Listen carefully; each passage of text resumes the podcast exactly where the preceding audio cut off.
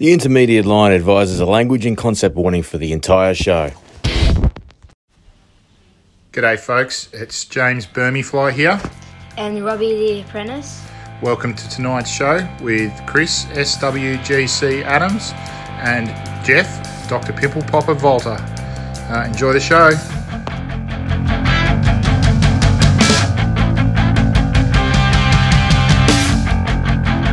This show is brought to you by Beast Brushes, specialised fly tying materials manufactured and processed right here in Australia.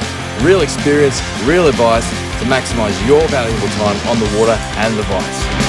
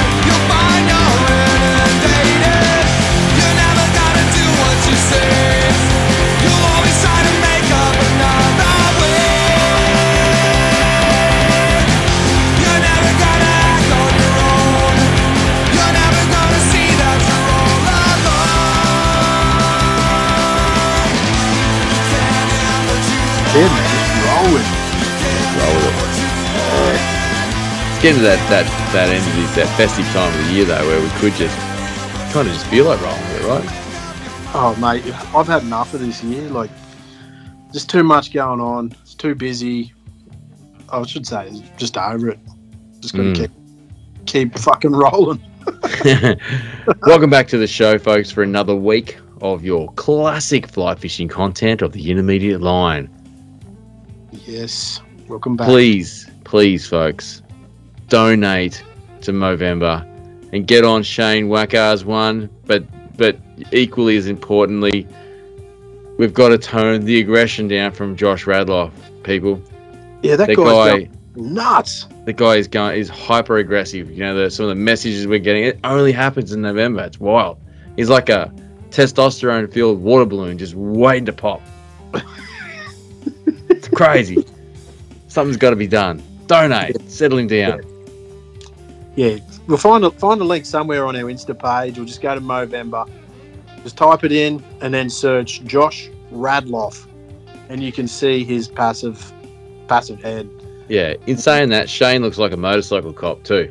Does doesn't he? he um, can I say he uh, You looks can say like? anything here, mate. Safe place. Have you seen Police Academy? Yeah. You know how they accidentally end up at that um that bar. What is it? Um, the Blue Oyster Bar. that's the one.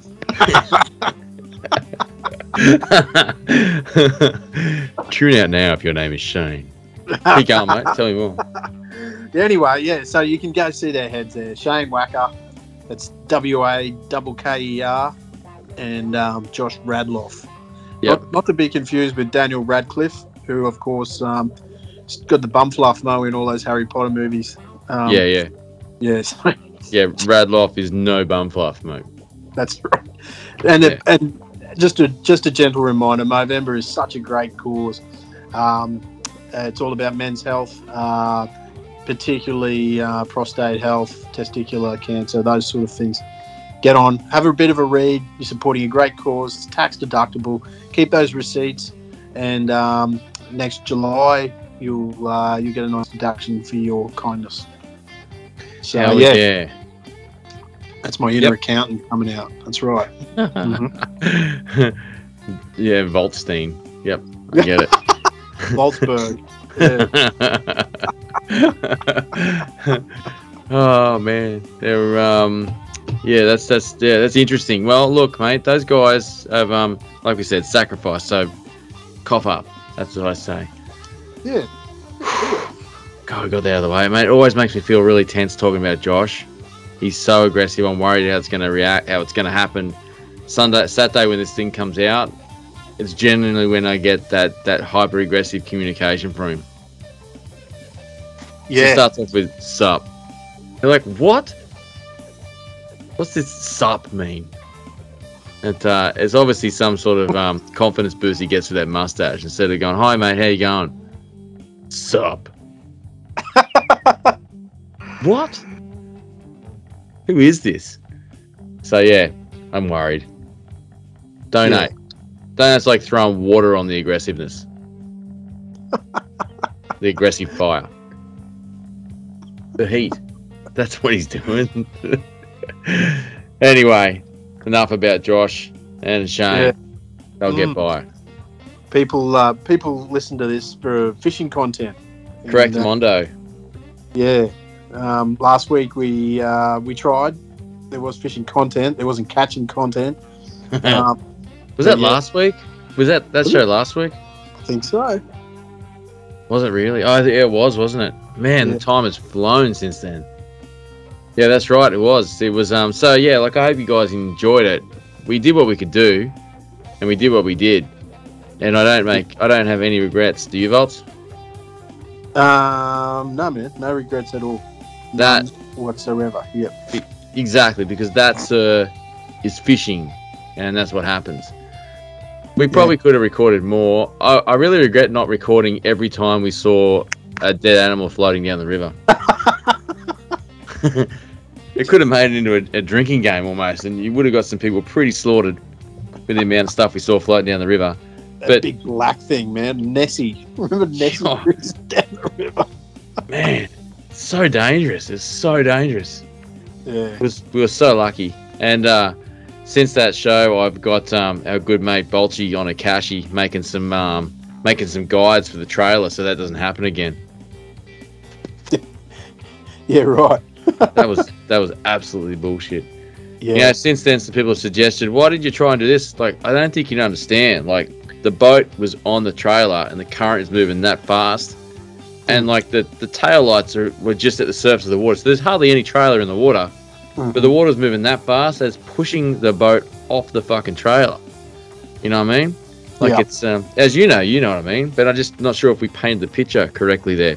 Just how much fucking water was a fang in there. If you slipped over while you were trying to help the boat on, mate, could you imagine if you lost your footing and, and you got drifted out there? Like, you know, Oh yeah. I mean, I'd lose sight of you pretty quickly, I reckon. Yeah, man. Yeah. If I if I got you know that that silt on the bottom there, the mud, I'd, I'd be in Moreton Bay hopefully before you know it. You know? Yeah. But No, Yeah. you, wouldn't make bull, it to bull Moreton Bay, sharks dude. have got me by the time uh, by the time I got down to the Jumpinpin there. But yeah, Yeah, maybe part of you'd make it to Moreton Bay. yeah.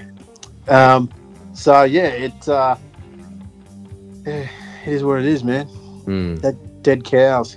Mm. Yeah, I scratched that itch though, man. I uh, I had to I had to get out there and um, I was yeah as we talked about on that show, had those uh, rods to try. Um, so I really wanted to um, I really wanted to um, put a bend in them before um, before the next show. Yeah. Which uh, I ended up um, getting an invite from uh, from our one of our guests from Kurt actually. Like he, he contacted me one afternoon to go fishing the next day, and mate, sometimes you just got to um, take these opportunities when they when they come. And I was just happened to be in a place where I could just capitalize on. Yeah, fuck it, I'm gonna go. What a great idea. So um, so I met him at a at a, at a bow ramp at an undisclosed location. Smart guys can figure it out, I'm sure. At a place that I've never fished before, but a Right. place that, that I've um that I've overlooked because it's got boat restrictions, and I've never I've only recently I've had a boat that's got the size motor that's allowed on there. But since I had that boat, the place has been recovering from floods of, you know, ten years ago. You know, so it's just because they're coming back online now. Yeah, right. That was good. It was. I was really excited to go and see this place. yeah, right. Yeah, And how was the fishing, man? tough. So the day before we were there, the dam level, Kurt tells me, was at forty eight percent, and the midday the day after we went there, the dam level was at was at seventy percent. So Wow. it, it had risen a lot. For Yeah. those of you who could do maths, it's 22%. That can really change a dam, hey. You know? Oh, big time. Well, the um, yeah, like the lilies were weren't weren't caught up with the level. Like some of them were under the water, so it made it difficult to see some some weed edges. The temperature, obviously, excuse me, would have dropped considerably with that fresh water running in for sure. Um, it was pretty unst- unstable weather. It was pretty. It, it, everything everything pointed towards a difficult day. That's for sure. But um, but it was good to get out there and you know the good thing about fishing with with like-minded people or experienced people is that you can you can start to problem solve and i, I really enjoy that part of uh, particularly things like lakes that seemed like a stagnant body of water so to speak and you know we, we went to some places where kurt has killed it you know before and nothing there yeah not, nothing at all you know so it was um you know to the point where kurt's like oh we'd go in there and kurt would be like man i'd be very surprised if we don't get one in here and there's not even anything on the sounder. You know, you're like, mm, okay. So yeah, had to sort of put our nogs together and got some. We got we eventually got some fish done. Funnily enough, for those that are interested in it, who um who like to brag about it and stuff, is those fish turned on right on the um right on the uh, Solunar prediction as well. Okay. So I fished um, a body of water for the same species, which is barramundi, uh, in around the same area, and and those fish um on the same sort of I don't know how to describe it area, lateral line, same sort of tide cycle, I guess you could say, also react the same way. But then he'll go north to some of the other dams, and they don't seem to really factor in for the Solunar too much, you know Okay. like um when we've had guests on like when Trevor Burgess uh, was on the show you know like I mean he might have said or he said to me many many times over the years um you know he's caught so many fish outside of Solunar it's not funny you know uh and, and so have I you know I spent a, spent a lot of time in, in barra impoundments before they before those floods in 2011 before the dams sort of reset you know I know they're all coming back online now and I haven't spent a lot of time in them um, in this most recent times that's for sure but still, you know, it's a little bit like riding a bike. They're, they're, they're a predictable species somewhat. Anyway, but these ones just turned on to um, to the Solunar, that's for sure, really well. So, um, yeah, we just sort of put ourselves in the right place at the right time, and uh, it was a fi- area that we fished earlier on in the day for no success, and really flogged at the foam too earlier Yep. on in the day. Um, Were, but were the fish there earlier in the day, mate? well, we couldn't see them when they were there because they were deep in the weed. You can't see them on a sounder, you know. Okay. It's just um, you gotta you gotta you gotta predict their location based on um, knowledge of their behavior and uh, and the topographical underwater topographical scen- scenario. Right, it's very hydrodynamic and photosynthetic, mate. You probably wouldn't understand. I'm scratching my head here, just going, what the fuck? Really? Yeah. Well, I'll tell you what, mate. Like you, you, Yeah. we launched it. We launched the boat at like um eight o'clock. Yeah. And we got we, we got out there. We got we got I got one hit at about I don't know ten o'clock.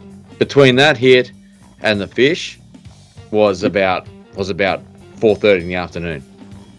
So there's a lot of casting between there, man. A lot of casting, a lot of moving around, uh, all that sort of stuff. Yeah. Um, So whilst you're doing all this stuff, and while all this this non-productive water's going on, sure the conversation turns to um, some pretty stupid topics, which is fun and funny. But also, when you got someone like Kurt on on the board, like who's you know it's his profession to to find fish, uh, and obviously like um well maybe not obviously to some people, but I can tell you that I overthink the shit out of um, impoundment barra as well. Probably give them a bit more credit than what they are, but um, it's been a long time that you know, like that I that I've had um, a lot of time in between bites. I suppose I don't know how to describe that. Anyway, we we, we think tank together, you know, and it's, it was really good like that to be able to do all that sort of stuff, and then A put- real meeting of minds. Some yeah, say. yeah. I really Yeah. enjoy that stuff, man. Like it's um, you know, I really enjoy. Like you hear people, I hear people who talk about impoundment barra like they're easy, and like they're um, you know, they're they're, they're um, like shooting fish in a barrel. I guarantee anyone who says that has, has never fished for them. That's for sure. Right. Okay. Yeah. There's no way in the world, man. Like, sure, like that. I mean, I fished for wild barra that have been turned on big time in certain days, and some days been lockjaw. Same with impound barra. They're still they're still barra, hundred percent. Yep. Anyway, but um, so yeah, it was it was good to be able to um, put a fly in a spot and and get some action in a short short window. Yeah, good. No, it's it's good that you spent you're able to spend that time. You know, like six hours between the bite windows, and what you're a total on on the um, on the water for far longer than that. So. Oh well, I mean that one hit between the bite window. I mean it was it was one hit. You know, like it was it was probably a scenario where we just happened to drag a fly past that fish's face, and it just um, um was just it was just it was just a, like a scenario. It was just gone. Well, whatever. I'll just have a I'll just have a nip at it. Yeah. Yeah. But I mean, for those who fish with barra, know that barra don't have a nip at it. They suck the whole fly. Oh, I got a 200 mil bend back, and they and that fish sucked it that whole fly in, over the top of the whole fly, over the whole hook, scuffed the leader and spat it out with less in half a heartbeat. And you would have to fish for him to know what the fuck I'm talking about. But you you feel like just a tap tap, real quick like that. You bring your fly in, and there's a, a scuff like a couple of inches in front of your fly where the where the where the teeth have gone over the top of the whole fly over the whole leader and Mhm. spat it out in two seconds. You know, it's amazing. I was telling when we after that happened, I was telling Kurt that when I was up in um up in Hinchy fishing with Dave, and we were sight fishing for these barra, we could we could you know you you, you see the fish, you put the fly in front of it, you watch the fish turn, follow it, and you can see it put its mouth over it and uh, and they would always hit it like in between a strip for a while there. So I was talking to Dave, and he suggested just just just keep your hand on the line and just like just pull it and just just use the full travel of your arm, you know, to do that strip, and then pause to reach it back. You know, so there was times where. Sorry, does that make sense? Do you know what I'm talking about? Talk me through it again. I'm, I'm So, visualizing. so instead of stripping it like um, you know a couple inches at a time and letting go of the line, reaching forward, just by using your wrist to just do these little strips, tick tick tick, and bump Yeah. it along. I was just bumping it along by just not letting go of the line. So I'd use the full. My arm would be right behind me by the time I finished doing a series of bumps. You know what I mean? I think. So yeah, I like, I- you mean. Yeah. Yep. Yep. so yep. there was no so there was no no opportunity for me to let go of the line during the pause, which is when these fish were, were sucking in and push and sucking it out in full view of us. You know, do you, you know what I mean now? I know what you mean. Yeah. So even with that that constant tension strip of not letting go of the line and just stopping it and then moving it and stopping it without letting go of the line, they were still sucking it in with a with a completely straight line, like no line over the rod. They were still sucking it in and, and spitting it out right in front of us. Absolutely nothing you can do.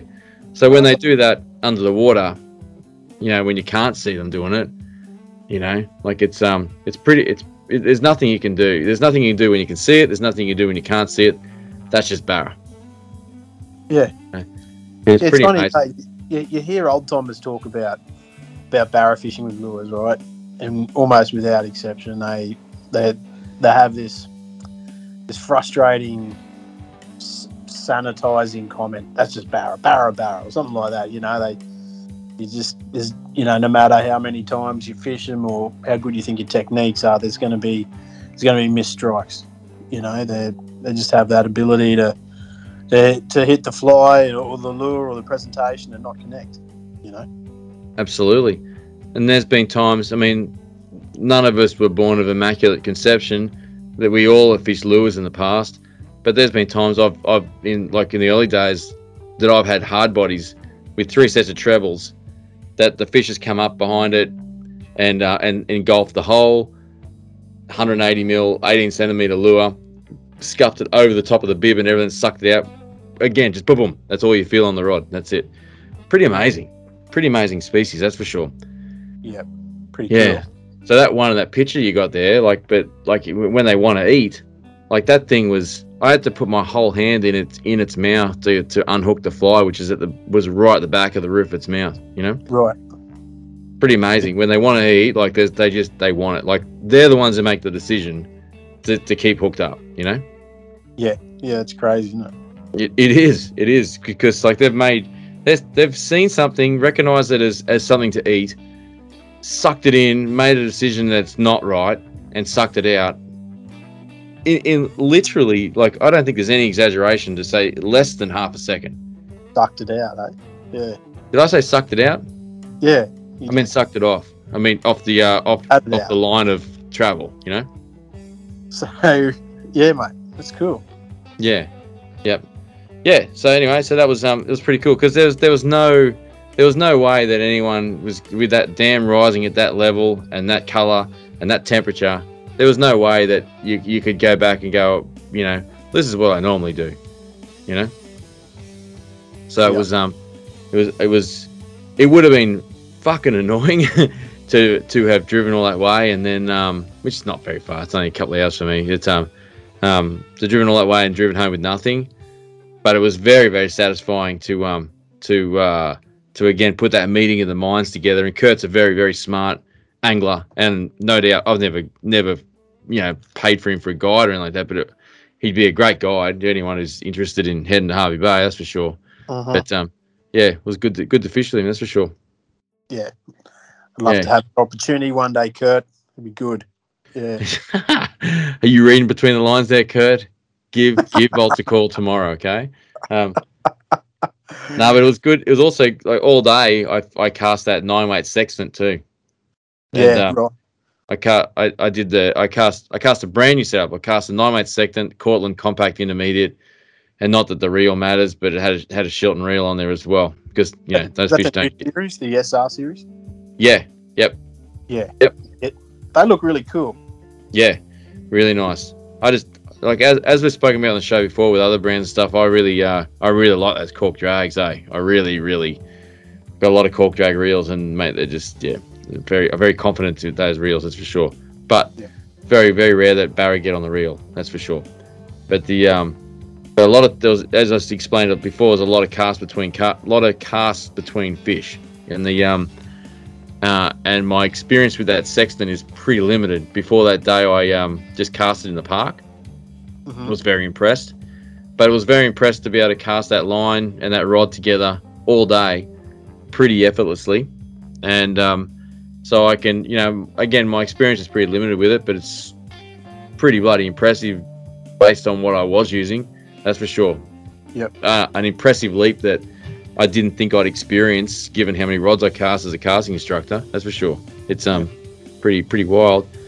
and I really only got put two fish over it, but mate, the the demands put on a rod to, to stop a barra that's living in um you know a log jam and, and weed Mm. it was pretty impressive like it just it just it didn't take it always takes a little bit to wrestle them out that's for sure you know it's always it's not a it's not a light amount of effort you got to use correct right angles and know when to pull on them and when not to because you know they'll tally you up pretty quickly Sure. um, but there's a lot of demands on those rods, that's for sure, and, and it handled beautifully. It was just, it was cool to have a rod that casts such a long distance. So I'm going to go as far as saying that, that that's probably the, the rod, that rod is, how do I word this? It's probably been the easiest rod to cast a full line on that I've ever felt in my life. Let's put it that that's way. interesting, man. That's a big, big claim. Look, I'm looking forward to having a ping myself. Um, but yeah, I was certainly, certainly interested in what you're you're saying. You got my attention there, dude. Well, look, Uh, let me put a caveat on it, right? As I just said, that's the fir- the only day I've casted, but I was casting a a, a, a 200 mil game changer, uh, game changer, bend back, not a, not a light fly, and I, I weight them on the head pretty pretty aggressively, and uh, yeah, and it had to be long cast. You can't put the boat really near those fish, or they just they just turn off. They feel the presence of the electric motor or the displacement of the hull. You know, you, you got to be you got to be stealth. So it's always big, long casts. Don't have to necessarily land soft, but it's just um just the ability to put them out as far as you can without because you get get so fatigued mentally and physically doing that. You know, so it's good to have a rod that you don't have to really concentrate on. You know the the the intricacies of the of the cast all day long. Yeah, yeah, I'll second that. Just in, in any sort of um, repetitive casting scenario, if having having the right outfit to one that you don't have to labour with, basically, you know, it allows you to cover water. Um, you know, I want to say effortless, effortlessly, but sort of with a minimum amount of effort, allows you to concentrate harder and and and you just fish better because you're you're not thinking about those you know the weight of the outfit the the timing or whatever you just you're your subconscious is is more focused and tuned into what's going on around you, noticing little things. You know, thinking about what it's going to take to get the bite. Um, you know, so yeah, that's um, that's something I'd appreciate. Yeah. Well, yeah. Like I said on that night when we fished together for the podcast, I was keen to get your organic response, but we would have had to have found fish to be able to see that response. And unfortunately, I, I don't think it's fair on any sort of, you know, r- new new to me rod to, to be casting it in the dark. You know, like I, I like I'm a That's guy like true. my back cast.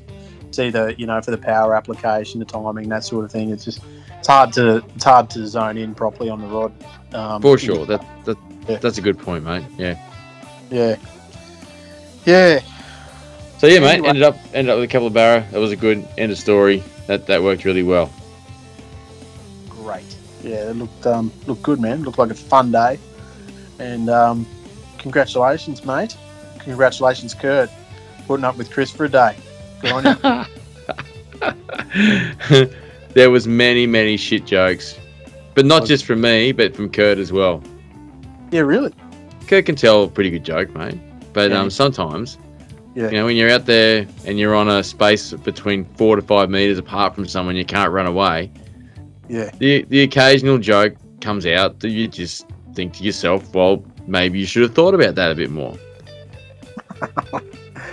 and, and I don't blame anyone for it. You know, sometimes you got to work stuff out. You know, like you think, I just thought of a joke, and this guy can't run away. I'm just gonna run it past him, see what he Yeah. says. Yeah. Yep. Just ran it past you. Yeah, just ran it past me. And um, sometimes Yeah. I pretend like I heard, you know, wild pigs in the background. Like, did you hear that, Kurt? When I didn't, in fact, hear anything. just to make him make him feel as though, like, you know, maybe I should say that again because he didn't hear me, or maybe I shouldn't say that again because I heard what it sounded like. You know what I mean? Yep. I'm Yeah. really kind like that. Yeah. Yeah, man. Hey, who? What's that, mate? That was, sounds like a good day, man. Yeah, yeah. Hey, speaking of good days, mate, who we uh, who we got on the podcast tonight? Well, this guy, he's um, he's from uh, WA. He, he fishes a lot in a place called Exmouth. That's um, that's for our um, international listeners with an E X M O U T H, exactly how you'd think it is um, spelt. Did there used to be a river there or something? Exmouth, it could be. Yeah. Yep. Right, Yeah. Maybe Deacon knows where the name came from. Yeah, that's, that's a good question. Yeah, so the guy's name's Deacon Plant, and he's uh, he, yeah he fishes over there. He's he gets a lot of great fly fishing done. We're gonna have a chat to him about Exmouth and uh, what you can catch there. So um, let's get him on, eh? All right, mate. Sounds really grouse. Grouse. All right, Yeah. cool. All yeah. right. That was Yeah. for the South Australian, South South Australian listeners there. We value your listenership. Thank you, South Australia. It's grouse to us Yeah. and ace. All right. All right. Get out of here. Let's get Deacon on. Okay.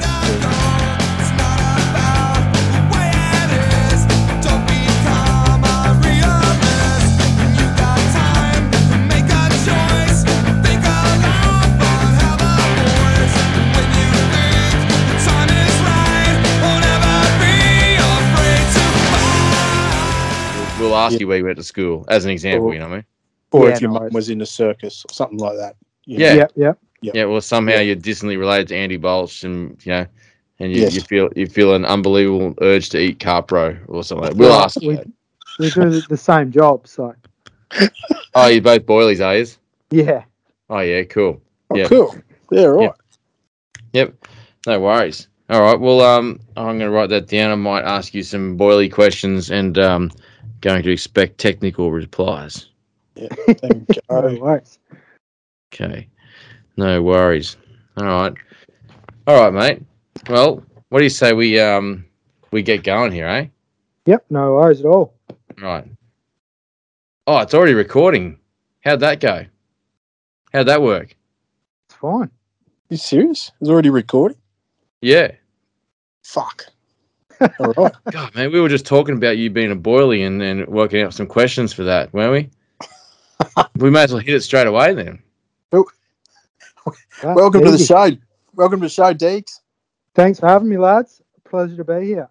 It's great to have you here, mate. We, you, you know, you're uh, you, you're an impressive angler in an impressive part of the world, and I'm sure that we're going to have some great, great answers to our technical questions in in regards to welding. Oh, definitely. All forms of welding too, not just one or two. Yeah, cool, man. Well, that's great. That's awesome. All forms, you heard it here, folks. Just, just grab yourself a bevy and settle in because you're going to hear everything there is to know about welding tonight. Let's start off like uh Volts, do you want to get your um your uh stand standardo questionado out of the way? hmm Yep. So, so Deeks, for um, typically, we we imagine people sitting here at home going, "Who is this clown? What's his story? Where can Mm. I find out more about him?" Yeah. Um, so just people open your Instagrams and um, and uh, search up this. It's uh, Deacon. welding. Max. Oh, sorry. Sorry, Volts. You got it? Yeah, yeah. Yeah. Deacon, Different different page. Deacon, you there? Yep. Yeah, yeah. So it's D E A C O N P L A N T, all one word, right? Yep, that's it. That'll find you on uh, on Insta. You on Faces too, mate? Yeah, just as Deacon plant, but I don't use it very much. Yeah, Mm. right. Yeah, same Yeah, here. Facey sucks, eh? It Yeah, does. BC book. Yeah, Yeah. yeah. So, mate, uh, on that, um, I, I thought it sounds like Volty's finished. Are you finished with your question, mate, or no, yeah, that's that's it, isn't it? That's my ground uh, groundwork. That's it, after mate. that. Yeah. I- Okay. I, think one of the most, um, dude, one of the most common questions we got when we polled the audience for this interview tonight was they wanted to know if you on your website you had, uh, sorry, on your fa- Instagram page rather, you had many up dogs on there. Up dogs. Yeah. I am very lost. Okay, so just have up dogs. You know what I'm talking about? I have no clue. Sorry, mate. Must be a Queensland thing, is it? Uh, I'm not sure you, you, you're picking up what I'm putting down there, dude. Um, you, have you got any questions about it? I would I would love to know what it is. So, what do you mean? An, an up dog. How would you ask that question? Do you reckon? Yeah. Okay, interesting. Most people say, "What's up, dog?" Ah, God damn, that was a that was a gnarly backfire. Oh It man, it tanked badly. Remember what I said about laughing at all the jokes? Time to laugh. Insert canned laughter now. oh, Deacon one intermediate line nil. Fuck. Yeah. it sounded like you knew what the hell I was talking about there, Deacon. You were just danced around the question, "What's up, dog?" so well. Oh man, that was a train wreck. Fuck. that was Yeah. stuff up, wasn't it? Yeah. Oh. Well, you know, we got the power of editing. Some people use it, I hear. Not much well of a done. Well pass. played, gentlemen. Yeah. Yeah. So, Deacon, have you lived in Exmouth your whole life, mate? Um, no, I haven't. I only moved there about three years ago. Oh yeah. And where were you from? Uh, from Albany originally, down in the south of WA. Oh, okay, so you're a West Oz boy through and through, yeah? Yep. Yeah, right. And um, did you take fly fishing to Exmouth, or did you Uh, start while you were there? I was I was dabbling beforehand. I'd done a few trips there and dabbled in a bit of fly fishing, but mostly conventional. I took it up probably about the first six months I was there. Like hard Uh, out. fly, fly fishing. Yeah, yeah. But before that, you were sort of dabbling in, in at down at Albany. Is that how you say it? Do you guys say Albany or Albany? Uh, Albany, Albany, yeah, right. Do you say castle or castle? uh, Castle. Yeah, yeah. And uh, one more test: is it potato cake or potato scallop? We don't get them in WA, mate. Good answer. Good answer. Um, Oh, yeah, right. Okay, well, that's pretty interesting, mate. I think I feel like we we know Deacon pretty well now, Bolts. Yeah, I do. I'm very comfortable with him. Very Hmm. comfortable. Yeah, if you said castle, I man. I don't know how my questions would work out in this show, eh? Do you say Esperance or Esperance? uh, Esperance. Uh, no, Esperance. But Yeah, that's nice. a weird way to say it. That's like a That's a bit of a- uh, Spanish accent coming out there. Yeah. El Esperance. do you guys do you guys really draw the the O's out in like pool and tool? Yeah. Uh, n- not as much as as Kiwis mimic our accent. Dude. You know, Mooloolaba, is that right? Coolum. Got to jump in the pool. yeah, that's it. Yep. Cool. No, Yeah, mate, I right. say pool. Pool. Yeah, jump in the pool.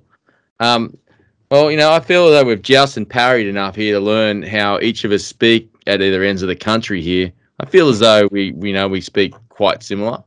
Um, I think we're going to get along. But it's interesting to learn that um, at, down at Albany down there, uh, that you were fly fishing a little bit.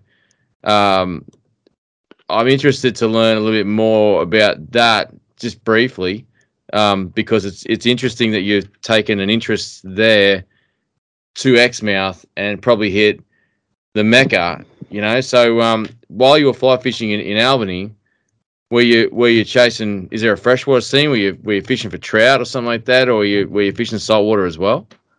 Nah, it was all saltwater stuff. So uh, bream and salmon, and we get a pretty good run of big salmon down here at times. So Mhm.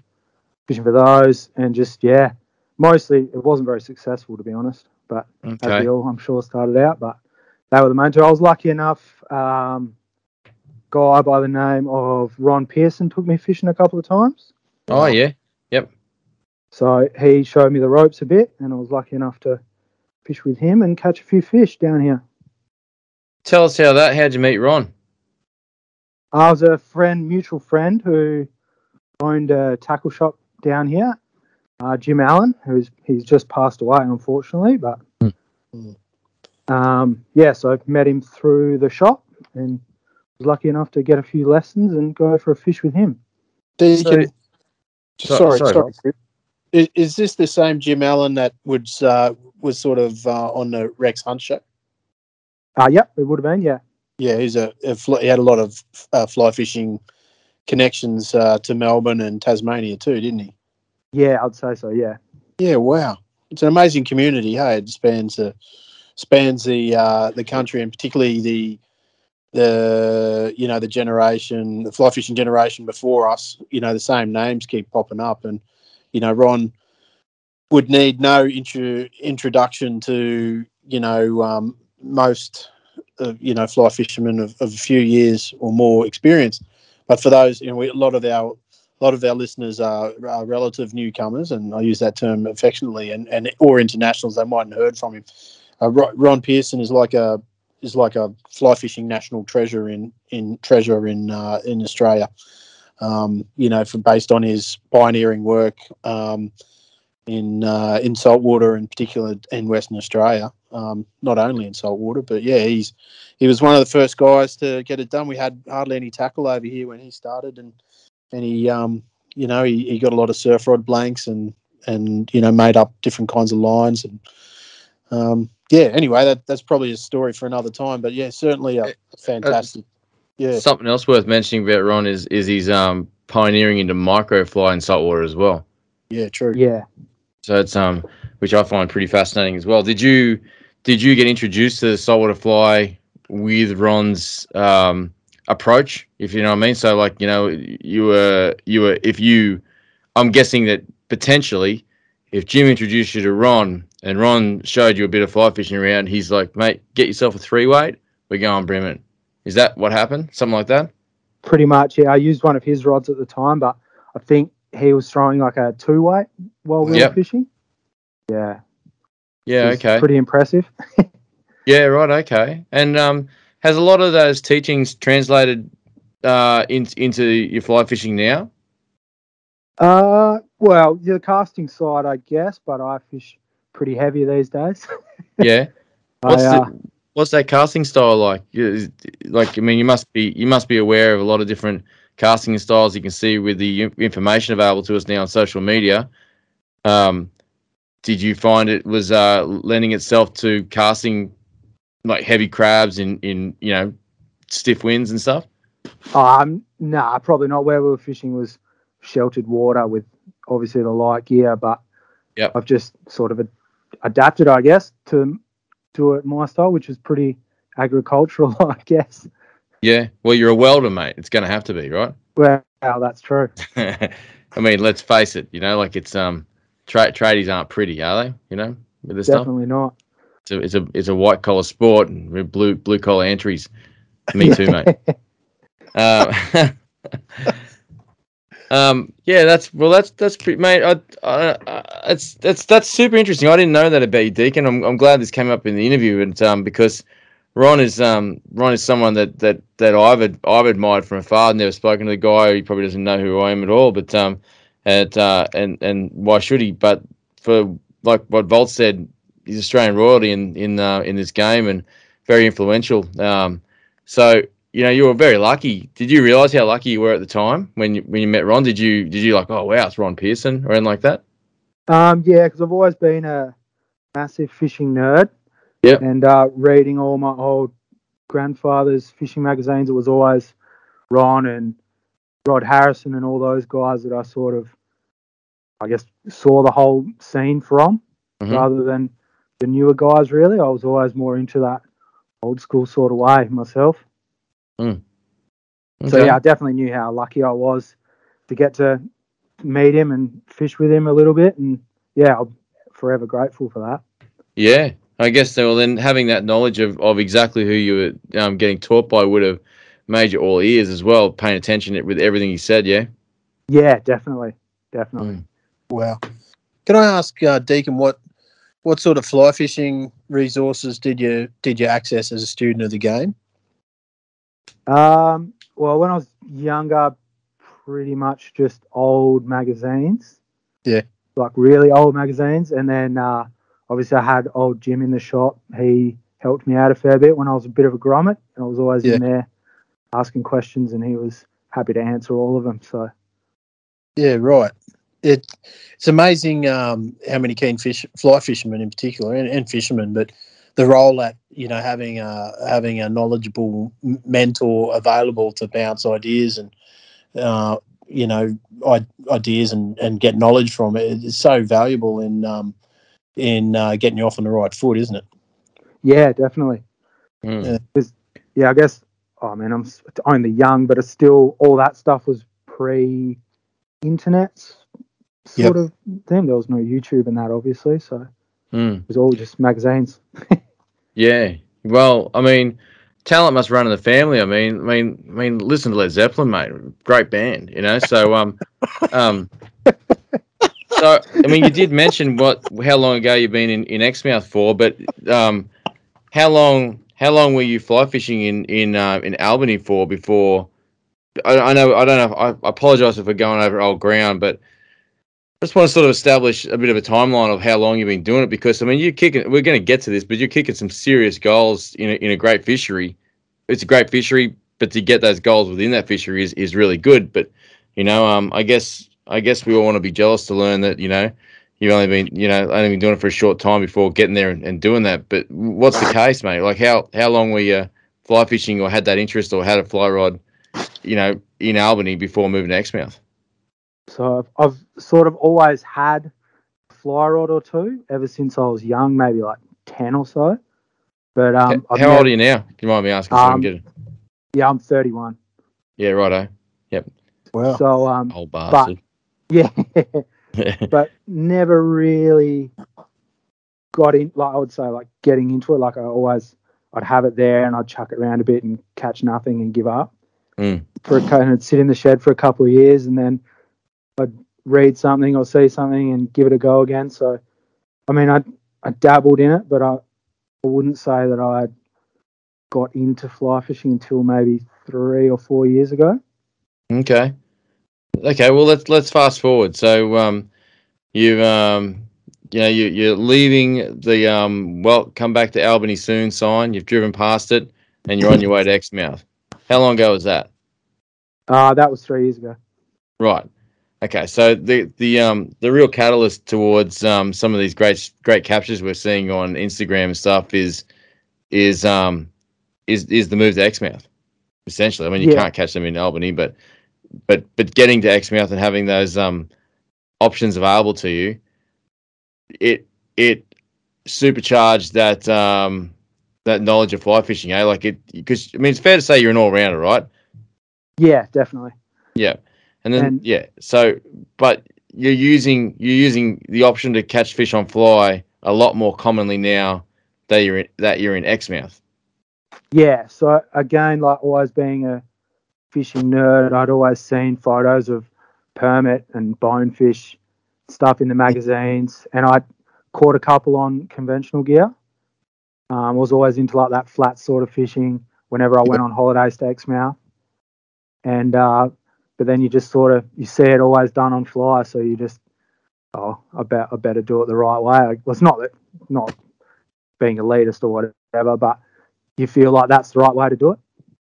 Well, what is that? So, can I ask you then? Is that what you thought at the start? Like, I mean, I know I'm, I know I'm skipping a lot of time frame here and asking this question, but I'm interested to know that when you showed up in Exmouth, having experience of caught those species on holidays on conventional gear, um, you know, you thought you, it sounds like you thought you weren't doing the, the um the fish justice by not catching on fly. It felt like the right thing to do, which is what you just mentioned there.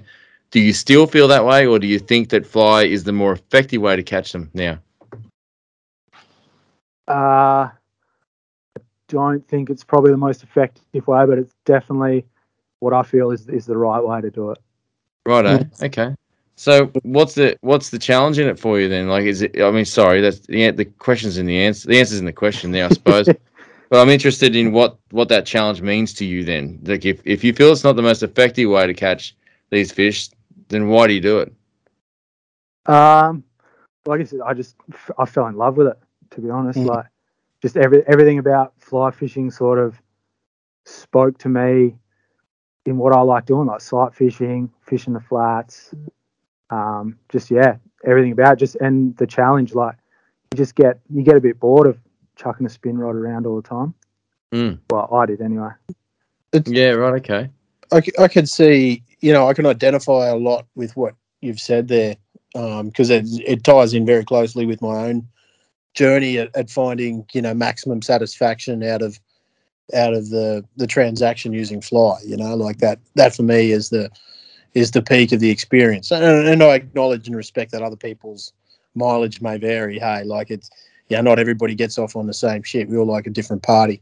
But uh, for me, that's as good as it gets. You know, side fishing, um, some of these fish, you know, especially the ones that take a little bit of extra effort to either feed, find, or land.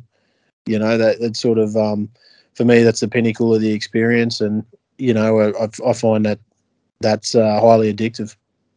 Yeah, I'm 100% the same. I'm, I personally ha- have not much interest in like dredging or anything like that. I just, I yeah, it just has to be sight fishing on the flats for me is the is the way to do it. Yeah, yeah, that's cool. I guess there's a lot of things like that. I suppose even that even people like uh, as a conventional fisherman, like there's um there's plenty of species you'd prefer to catch on top water. You know, it's a little bit more challenging than than sinking something down. Uh, you know, all that sort of stuff. So I mean, it's a lot. I guess it's along the same lines. I mean, it doesn't matter what, you know, um, you know what what your uh, what your like Volt said, what your party is there. I suppose. Um, you always whether it's going to be bait, you might want to fish live bait, or, or I, I don't know. Like if you're going to fish lures, you know, top top water seems to be the more challenging side of things. I guess an an evolution towards that way of thinking would be fly fishing, or even more, you know, top water fly fishing. You know, it's um, I mean, there's plenty of there's plenty of um, inverted commas elitists who figure that trout are only cat, you know, like are worth catching on on dries. You know, whether they're wrong or right, I'm I'm not here to say they're wrong, but um, but um, but I mean, you know, like there's there's all forms of that way of thinking, and and it sounds to me that um, and and like what you said there, Vols, for for both of you guys, and and I can also agree with that, that you know, setting that those um limitations on yourself and getting that job done is is, is extremely satisfying.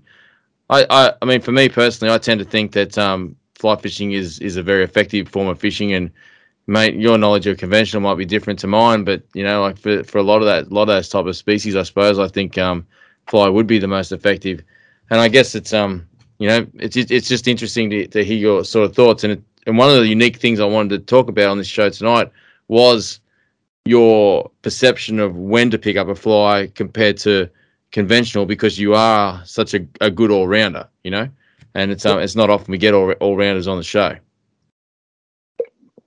Yeah, definitely.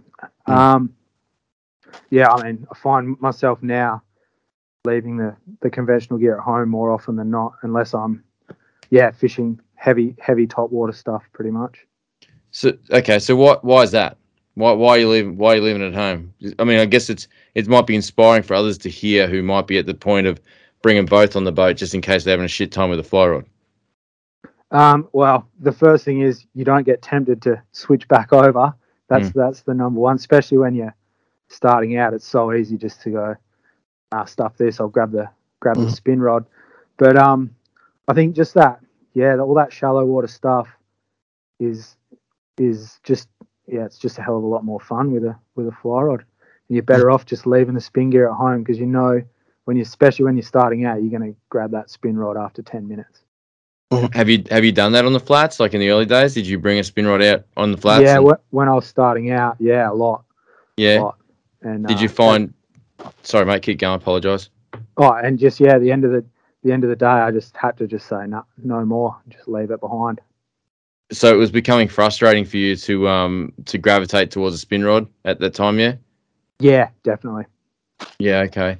So I guess that's interesting for people who are listening. I'm, I'm sure there's going to be a lot of people at that stage that bring both out on their boat.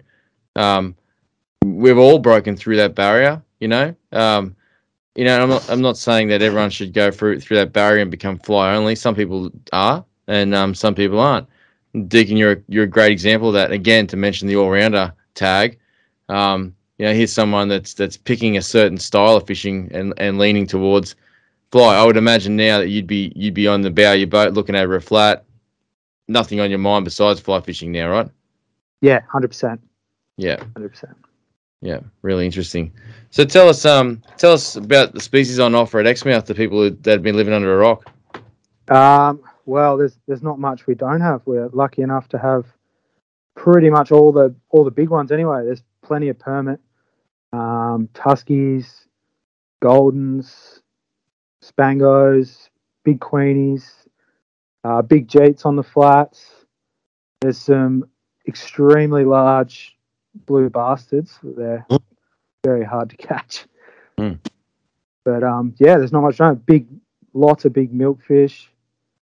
Um, yeah, pretty much everything you could want.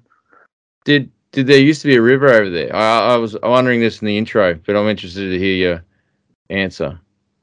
Okay, don't worry about it. It was stupid.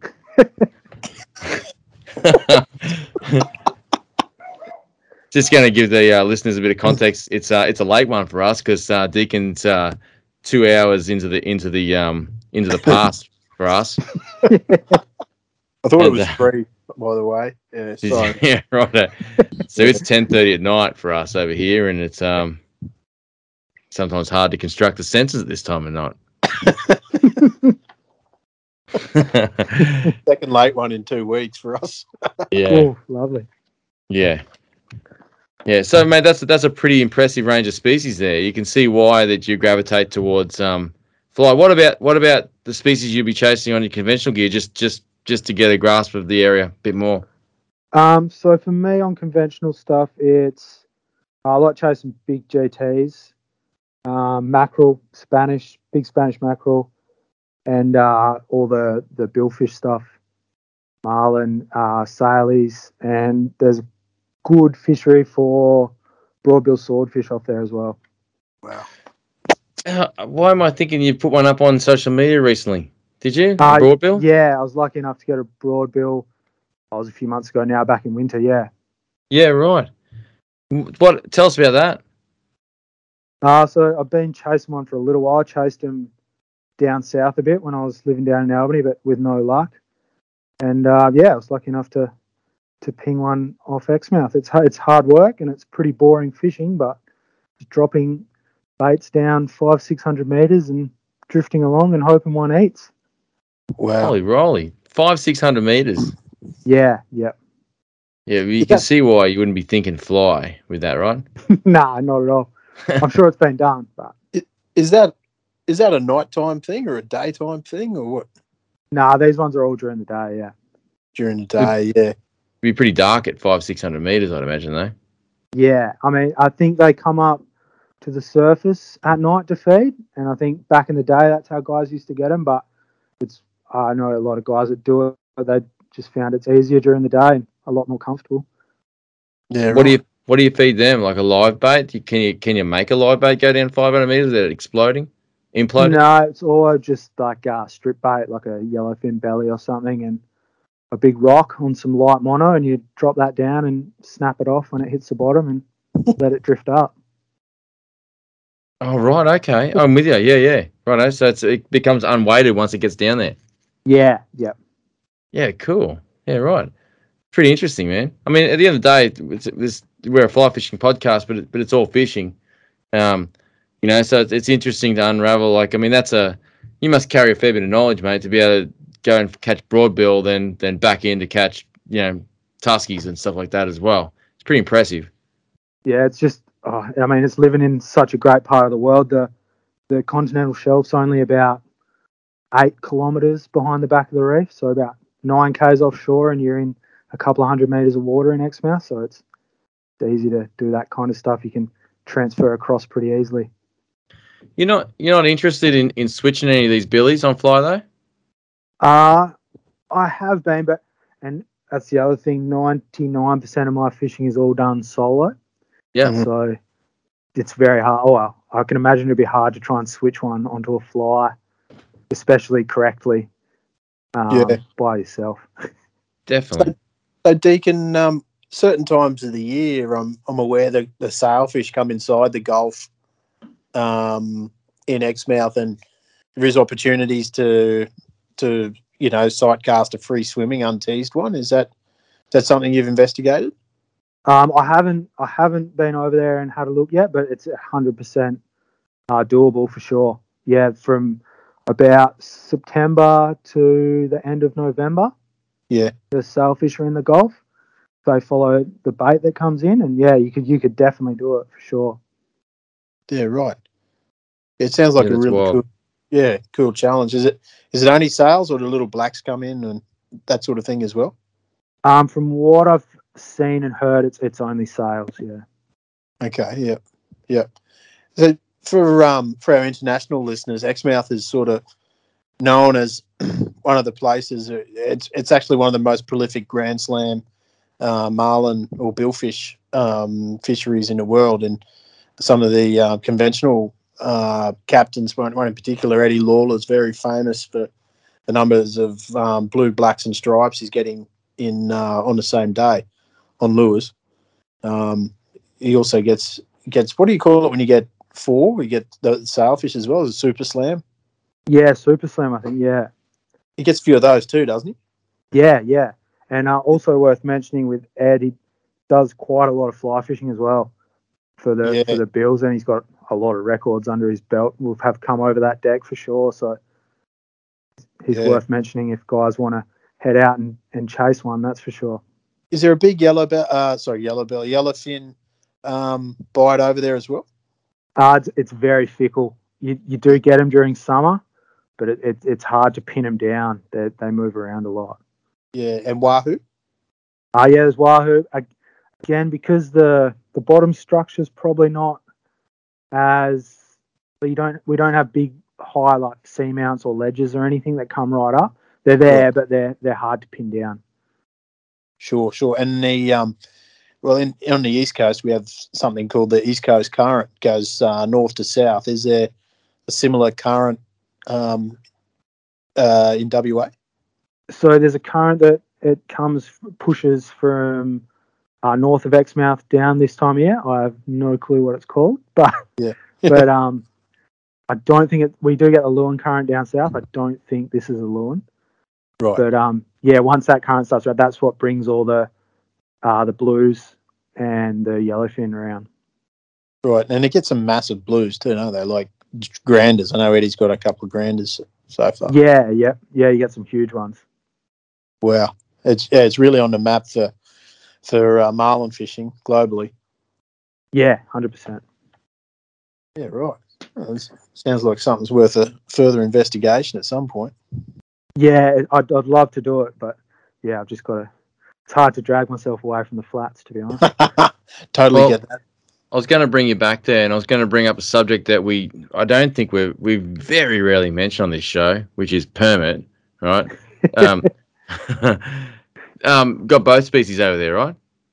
Oh, yep, yeah, yep. Anax and block eyes. Uh, So hang- mostly block eyes. Yeah, right. Okay. Have, have you got both of them? No, I've only caught block eyes. Okay.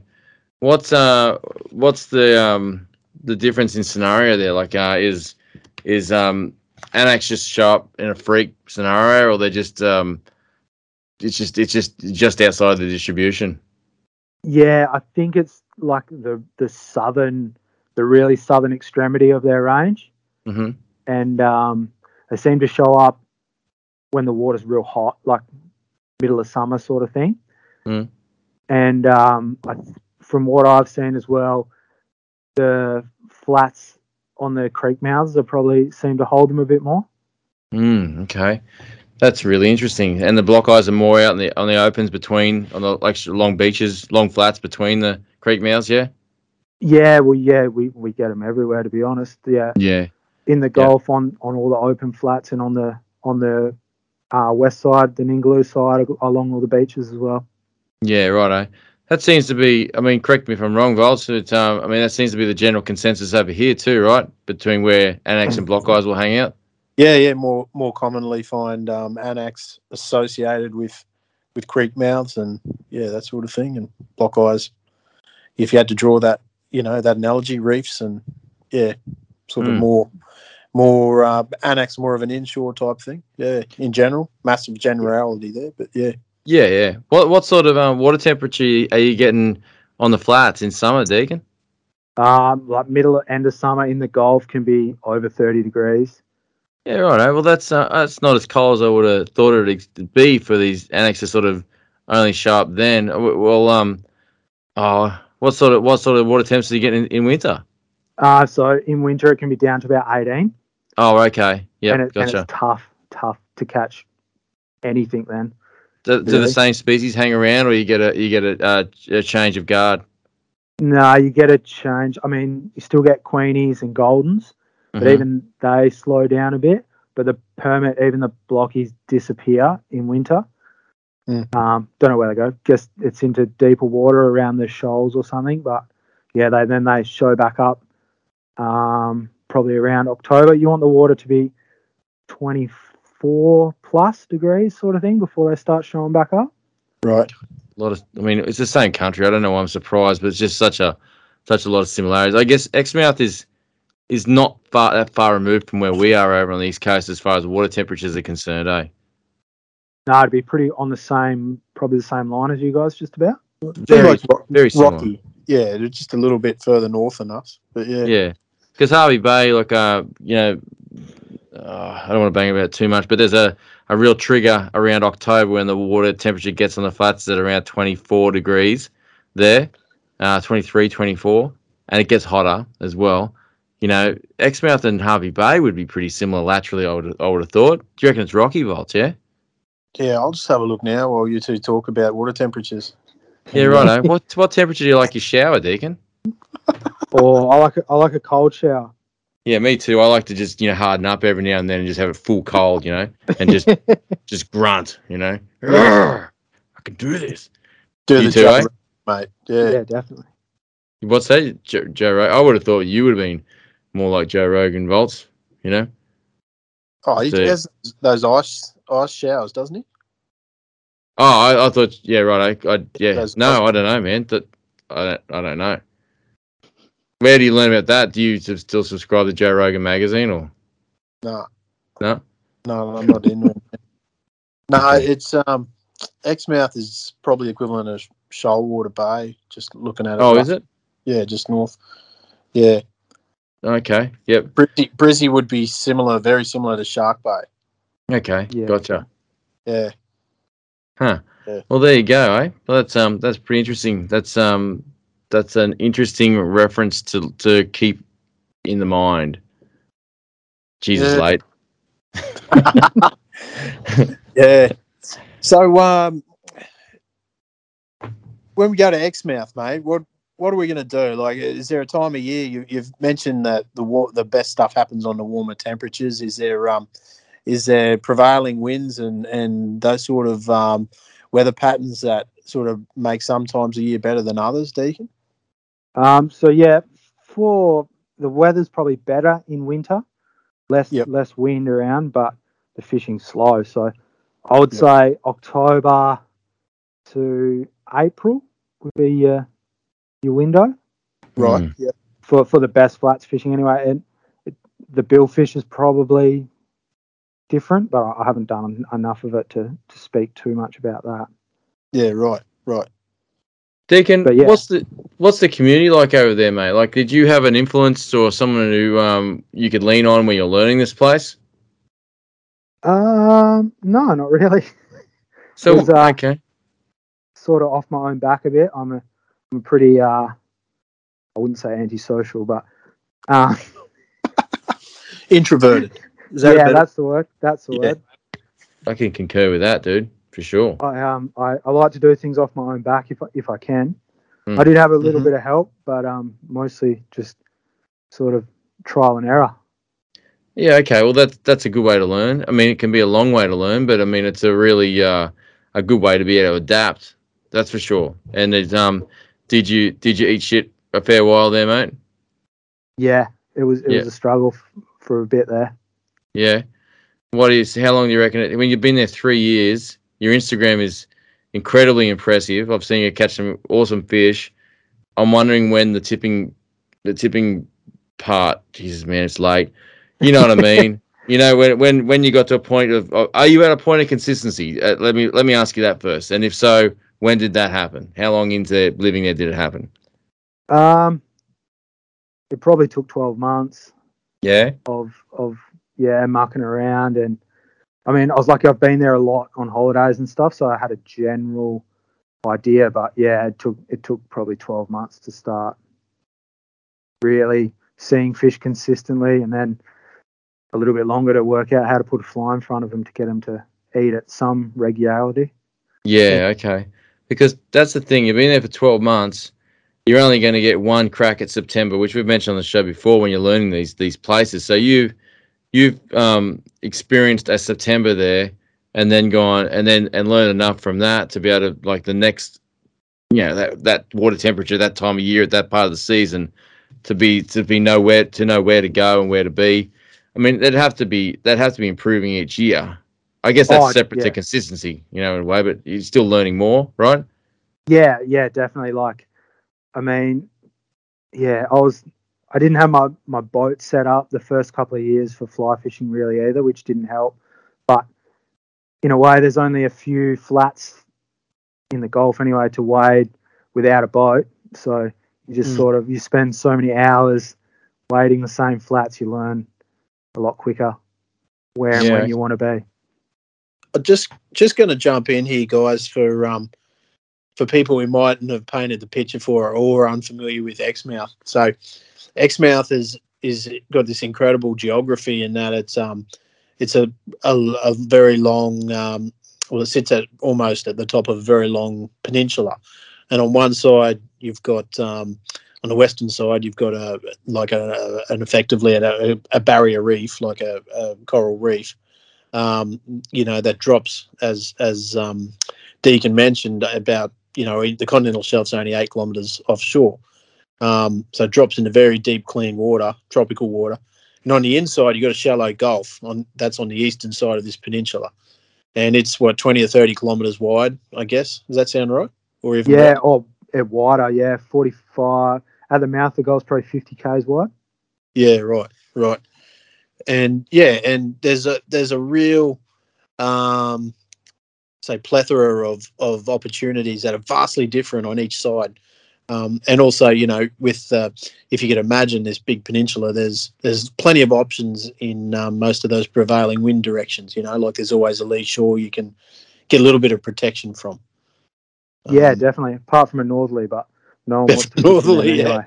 Yeah, straight north is going to stuff up everything, isn't it? So I hate all of this. Yeah, so do I. yeah. Um, I've been fortunate to be to go to Exmouth um, twice. Both times we were in the cooler months. Once was in July, um, and that was specifically to target Australian bonefish. Um, and um, we we achieved that with the help of God. We had Brett Wolf, and in fact, we got it done probably uh, on the first first morning. I think it was the second or third cast, but we sort of um, we thought we were going to kill the kill the peg after that, but you know, then the cloud came over. A few other unseasonable sort of fuck ups um, happened, and uh, we ended up getting two or three for for the week. Um, but we also happened upon some barra, like Brett Brett showed us a few few other options. We found some barra down in the Gulf. That was really cool. Um, I don't think we saw any permit that week, but like as you mentioned, it in is in July, so water, water was cold on on all the flats on the Gulf and on the on the reef. Um, and the second time I went there was in September, and um, we were hoping for warming water, but I remember the, the locals were complaining about the water temperature being 19 and you know um, 19 degrees Celsius and nothing really happening. And certainly we saw some incredible fish, but they they just weren't in the eating mood. Um, yeah, so um, pretty cool, pretty cool place uh, from that point of view. It was literally too cool when we were there both times. I'm, Nice faults. I'm looking forward to going back when it's warm. Um, Deacon, is there is there many things there that like you still still really want to try and and like there's there might be some fisheries that you're aware of that you know you may or may not want to talk about. Is there any anything you got cooking that you want to let us know? Oh, I'd love to find some of those barra in the Gulf, that's for sure. So you're saying you want you want to get a whole lot of barra, right? Is that what you're saying? Yeah, yeah. Yep, yep. Yeah, I haven't, haven't managed to come across one yet. So, yeah, yeah, it was um, it was a really funny spot. I, I, I should ha- I should should point out that Andy Vockler kicked my ass. He loves telling that story, but um, yeah, I, Yeah. I wiped him on flathead. Let's just say that. So Robert, And- what would you consider the best year for the stairway to per- permit, mate? Best uh, best time of year. yeah, definitely. Uh, I reckon October till, yeah, that October till April. Probably October to March, really, yeah, Yep. is is the guide. Partic- seem to find the bigger ones at the start of the season. So October, November, December. Yeah. Right. Do, do you prefer the Gulf or the N- or, or Ningaloo? Uh, hunt, definitely the Gulf. The ones on the Ningaloo side are even more of arseholes than ever. Oh, really? Yeah. Yeah, yeah. Wow. They they show you no quarter. You're saying, right? Yeah, they're just Yeah. they're just no good over there. No, that makes sense. That's for sure. Um, yeah, right. So, um, mate, um, what do you what sort of um setup are you using on the on the flats over there, mate? You get you, you get pretty good conditions to lighten things down. Uh no, it's pretty much always windy. Um, so yeah, I just fish it. I fish a ten weight for yeah, pretty much everything. Hmm. Just a, a ten weight with uh, either wading. I just use a floating running line with a sink tip, fifteen foot sink tip, Hmm. and out of the boat I just run a, a full sink line. hmm Yeah, the, What- I think I use the Sonar thirty, the clear tip one. yeah, yeah, nice line for sure. Totally agree. Um, yeah, mate. No, that that's really good. So that um that blue dog you got there, mate, the other day, the one that uh, shared on beast brushes as well. What why'd that thing eat? Because that's a that's a pretty big fish, and um, it sparked a, a an interesting conversation I want to bring up as well. Once we learn the what what it ate. Yeah, it's just on a just a one o ten uh, VGDC. Yes. You're kidding me. Good fly Right. that. Another Grateful. one. Another one racked up to the VGDC. yeah, and just uh, twenty pound twenty pound tippet, and yeah, on a on a ten weight. So I'm gonna just bring this up. Um, What was So- the conversation? Yeah. what's that? Sorry. What was the conversation? The I'm discussion? I'm just gonna bring this up. I don't know if I mentioned that. I feel like I said that. It must have been in my head. But um, Give me two seconds. So, so, um, Stu Dodd put a comment there to to the picture that I shared on there, saying that particular location has the most tricky fish too. So any tusky from that patch is worth by five. Yeah, what's, what's he talking about, man? Uh, Can a, you translate? Can you speak fluent Stu? yeah, so I'm probably not gonna not gonna mention the spot, but Yeah. um, it it gets fished a lot. It gets fished heavily, and it's just you're fishing in waves like two foot high waves and snaggy crap. But yeah, the, and the fish there are flighty as because yeah they they've seen a lot of flies. They Right. see a lot of betos as well. Is it a wading spot? Yeah, yep. Mm-hmm. Wh- Why is, is it close to town or something? Is it? Oh, you can't give the Yeah. spot away. Sorry, mate. But is it close to easy access? I should say. Yes, yeah, it is. Yeah, Yeah. right. Okay. Oh, well, that explains a lot. Actually, Stu, if you're listening to this, mate, I need to apologise to you. As I open that up, I realise you replied to my message there, um, and I'll read out Stu's reply and tell me if you agree. You probably seen it. Heavily fished, prodded and poked. Uh, it's the Gaza Strip of the fishing world. to get big, they have to be the smartest. Um, they have seen every kind of offering a fisherman can present. If you trick one at that spot, you're on your game day. On your game. You probably could have done without writing day at the end there, Stu, but hey, I get it, mate. Do you, do you concur with that there, Rob? Yeah, it that it's a tough spot. Um, I actually fished with Stu there the other last break, and uh, Yeah. we got our asses kicked. Fair income. Had lots of shots and zero eats. Would you rate Stu as a fisherman, Deacon? Yeah, he's a weapon. he's a weapon.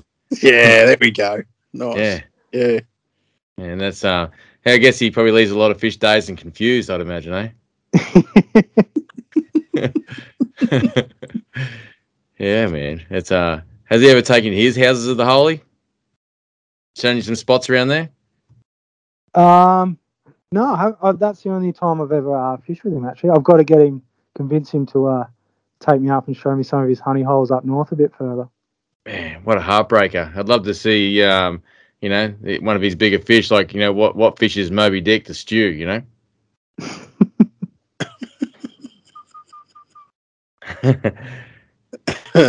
Doing okay, guys? Yeah, mate. Yeah, I got Yep. it. I laughed. It was good. Yeah. No, no, I just heard a bit of silence there. I was wondering if I uh, if everything was all right. No, it's all good, man. all Mm. It's all good. good. wow, man! It sounds like a pretty epic place, Deacon, and and you're kind of nailing it. That's for sure, mate. It's um, there's a there's a lot going on there. What sort of what's what boat are you running, mate? Uh, I've just Sounds got like a a, pretty rough place. Yeah, I've got a uh, six meter penguin that's been cut back into a center console. Yeah. Probably not the not the best flats boat in the world, but it's good for doing a bit of everything. So Yeah. Okay. I, I've actually never heard heard of that brand of boat. Um, is that a glass? Is it oh, it's, is it is it a plate boat? Is it? no, it's a glass. It's a it's an old penguin phantom. It's an old Haines hull. It's like it's older than me. But Right. Right. Okay. Oh yeah, Right. I'm just I'm just going through your um through your page now. I I, I believe I can see it uh, in a few of these shots, mate. yeah, it's a it's a brilliant hull. But yeah, like I said, it's very heavy and it's probably not the best flats boat in the world, but it gets the job done.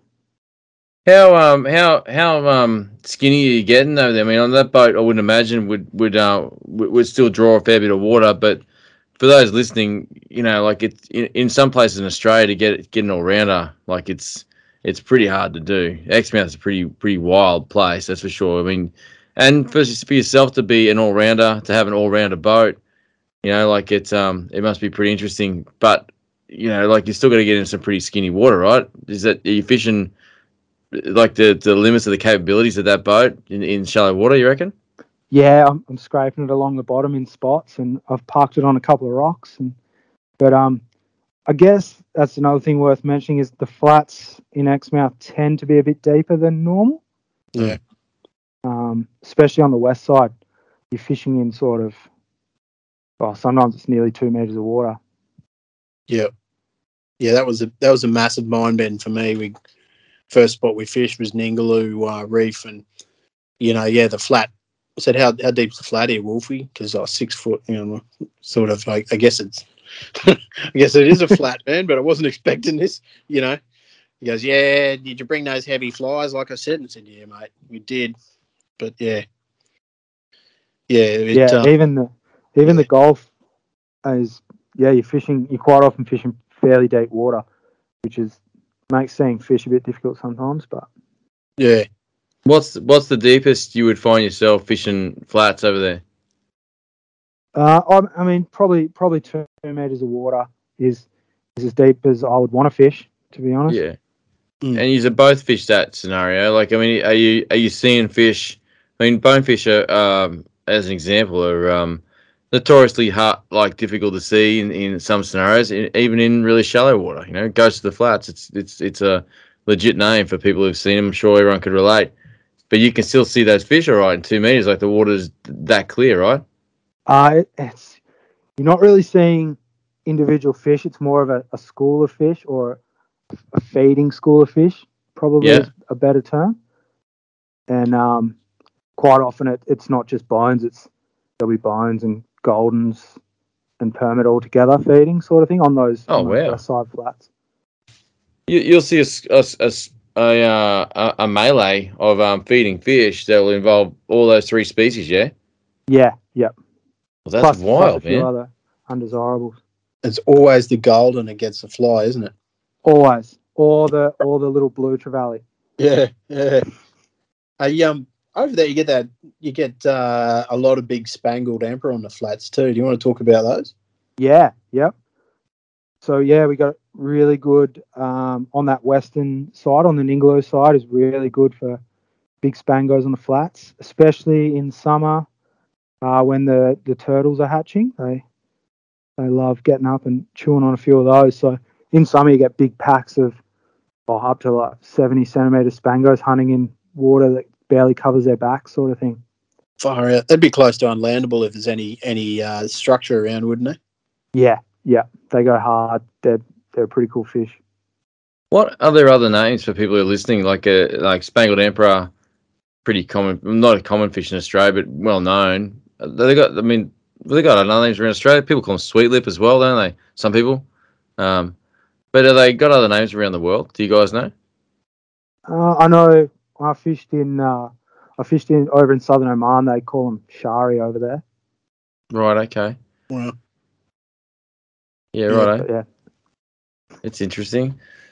Um, yeah. Okay. Well, that that I, I can't think of any other parts of the world that they um that they catch them. To be honest, I'll be honest with you. Do you guys know of anywhere? Oh, I haven't Yeah. heard any other names for them, mate. yeah, Yeah. just that.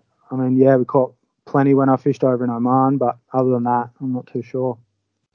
How would you des- how would you describe them? For like, I mean, they're, they're all they almost look like a type of legionate, but they're not at all, are they? Really, but they're just a, they're a similar similar sort of build to a red bass, maybe. Uh, that's probably No, not even more of a- accurate either. You know? More of a, I guess, uh, for Australia, like a snapper, like a pink snapper or a red snapper, Yeah, or I guess dentex if you're talking overseas, that kind of fish. Yeah, huh. Dentex. I've never heard of that before. What's Oh, a yeah. dentex? Sort of refers to their teeth, doesn't it? a Dent- dentition. Dentection, common dentex fish. Yeah, let me have a look at that. a dentex are like a, a snapper looking thing they get in the in the Mediterranean and Yeah, yeah, I see that. that way.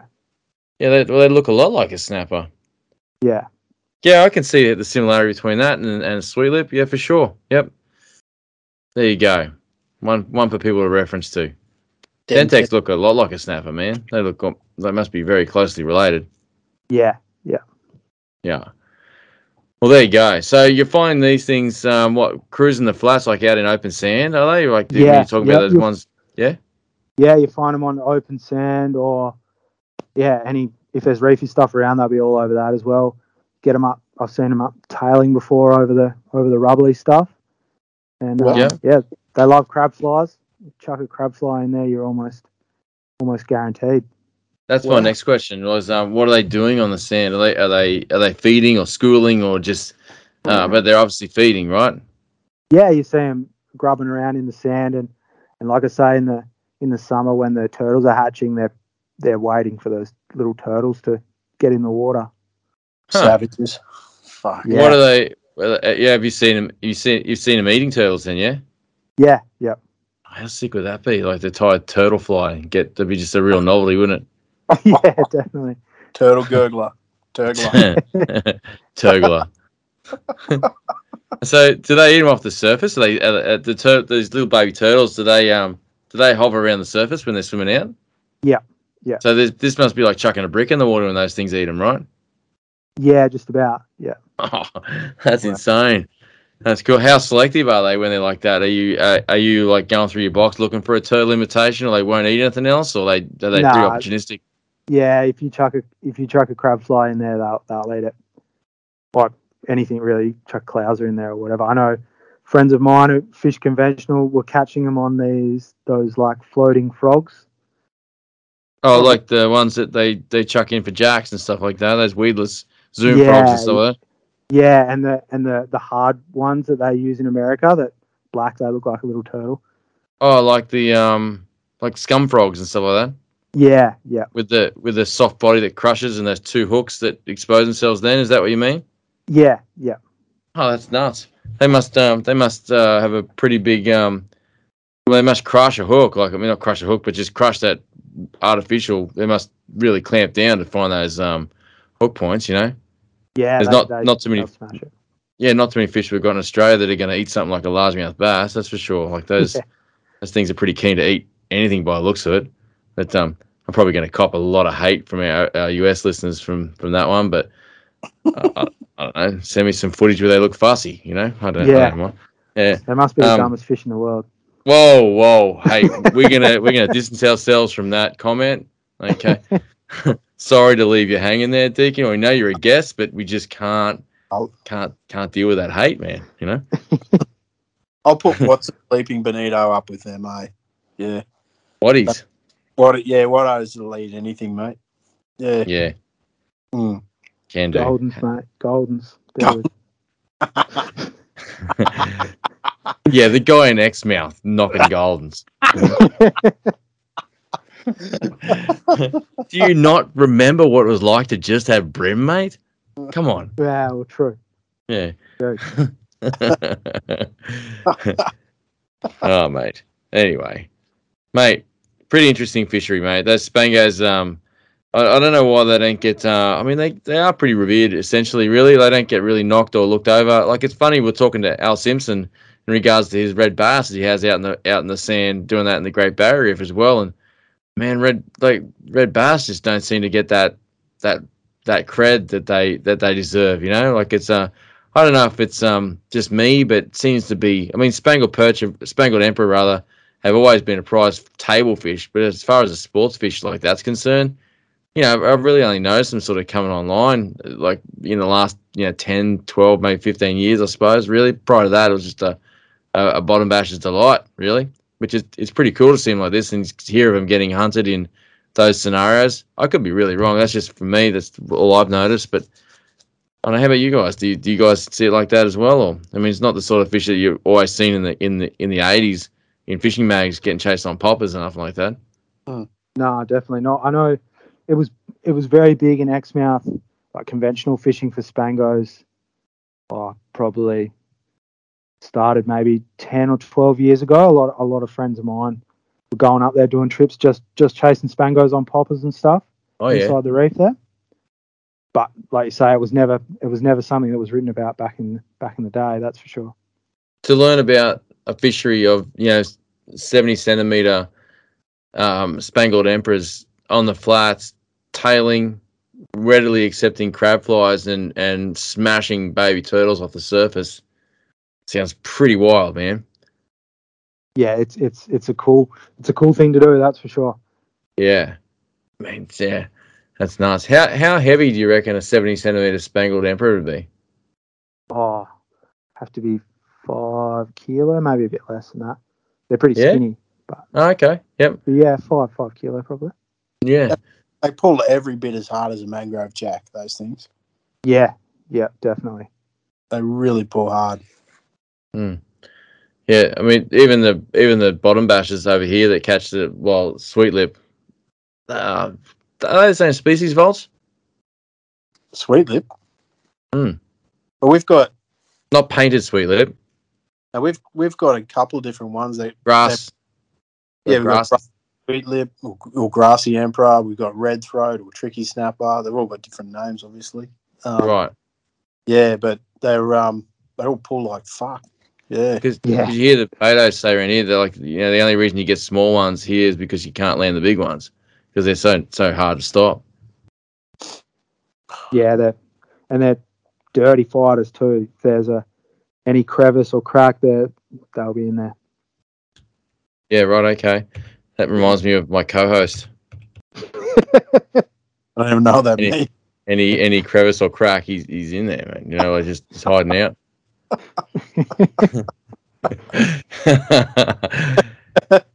Hey, um, Deacon, one thing I've always wanted to ask a, a local about about Exmouth is um, on the Ningaloo Reef. Do you do you ever see bumpies over there?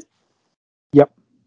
Yeah, right. you, you, I, yeah, not common enough to target them. I don't know anyone that's targeted them. I've seen them a few times, but um, yeah, I've never chucked a fly at one. Right, right. But they are there. They're, yeah, they're definitely there. Yeah. You get Napoleon wrasse? Uh no. No, rightio.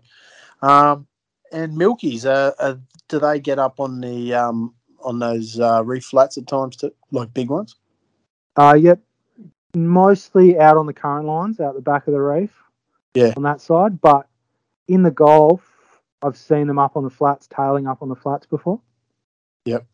Not giant ones, but still good fish. I've never convinced one to eat, but they're definitely there. Yeah, right. Right, that'd be um that'd be great if you could consistently feed those things, wouldn't it? Oh, definitely. I've caught a few um, on bait and stuff, bread, back in the day. And man, I'd love to get one on fly. Yeah, that's interesting. Pretty Do that- possible though, right? Yeah, oh, it's definitely doable. I know plenty of guys have got them. I know uh, John O'Shale's got a fair few on fly behind the reef, some really big ones. Yeah. But um, we also have a massive shark problem in Exmouth, Right. and I, I don't know how long one would last. Do you feel as that's interesting? Can we can we just go down that path for a bit? Yeah. Has that that shark problem got worse in recent years? Uh, I've definitely noticed it, even in the yeah, even the three years I've been there, it's gotten worse. Especially the last couple of years because we've had a lot more traffic, like a lot more people fishing. Right. Yeah. Yeah, what- it's it's bad. Are the sharks? Do you, do you know they're hanging around the boats? Or are they just opportunistic, or what? Uh, they'll they'll follow your boat around if you're behind the reef. They'll as soon as you stop, there's ten under the boat. Wow. And what type are they? yeah. Uh mostly just whalers, Yeah. black right. tips and bronzies and stuff. Man, it's a, it seems to be a pretty common scenario around most of the country, eh? Yeah, yeah, What's going on? and even even on the flats, some days they're bad. But It's not even around the country. I, I hear podcasts from overseas sa- saying the same thing as well. You know, it's it's everywhere. It's most most popular fishing destinations are, are plagued by sharks. Yeah, I don't know whether that's because good fishing is around good shark country, but it's definitely it's definitely uh it's definitely getting worse. Well, I don't know, I don't know, mate. I mean, like even just locally, noticing from from, from years, even with just tuna, like you know yourself, Volts. You know, like there was in like ten years ago, there there wasn't uh, just to pick a number out of the head, but I think ten years is be fair enough to say that you just wouldn't get. It'd be like it'd be a, such a novelty to get sharked in in Moreton Bay. You know, I think like the ten, the ten years prior to 2011, like I I can remember getting sharked maybe three times, and now on tuna in Moreton Bay, and now I'd actually be happy to only get sharked three times in one day. In Moreton Bay, you know, like it's it's got that that bad in some places, you know. Um, and I, yeah, it's to the point where I, even if there's tuna there, a lot of the times I, I'd probably just drive past it to because I know they're probably going to get eaten. You know, What do you chase then? I'd chase tuna, but somewhere else. Yeah, Oh, right. Okay. Gotcha. yeah mate. But yeah, Yeah. this is about Deacon. Deeks, um,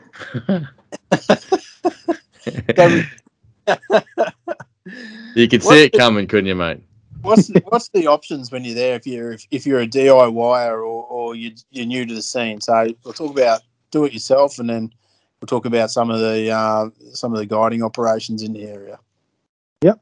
So if you if you're doing it yourself, the the easiest and probably most consistent would be to fish the Ningaloo side. There's a there's a road that runs for a, from the from the tip of the peninsula all the way down to then there's a, a creek you can't any further. It's about sixty or seventy kilometers, and there's probably um, probably thirty or forty little spots you can pull in, and there's flats on just about every one of them, and you can, yeah, catch Yeah. uh, goldies and spangos, and permit, even bones if you if you find the right spot, and yeah, pick your way along there.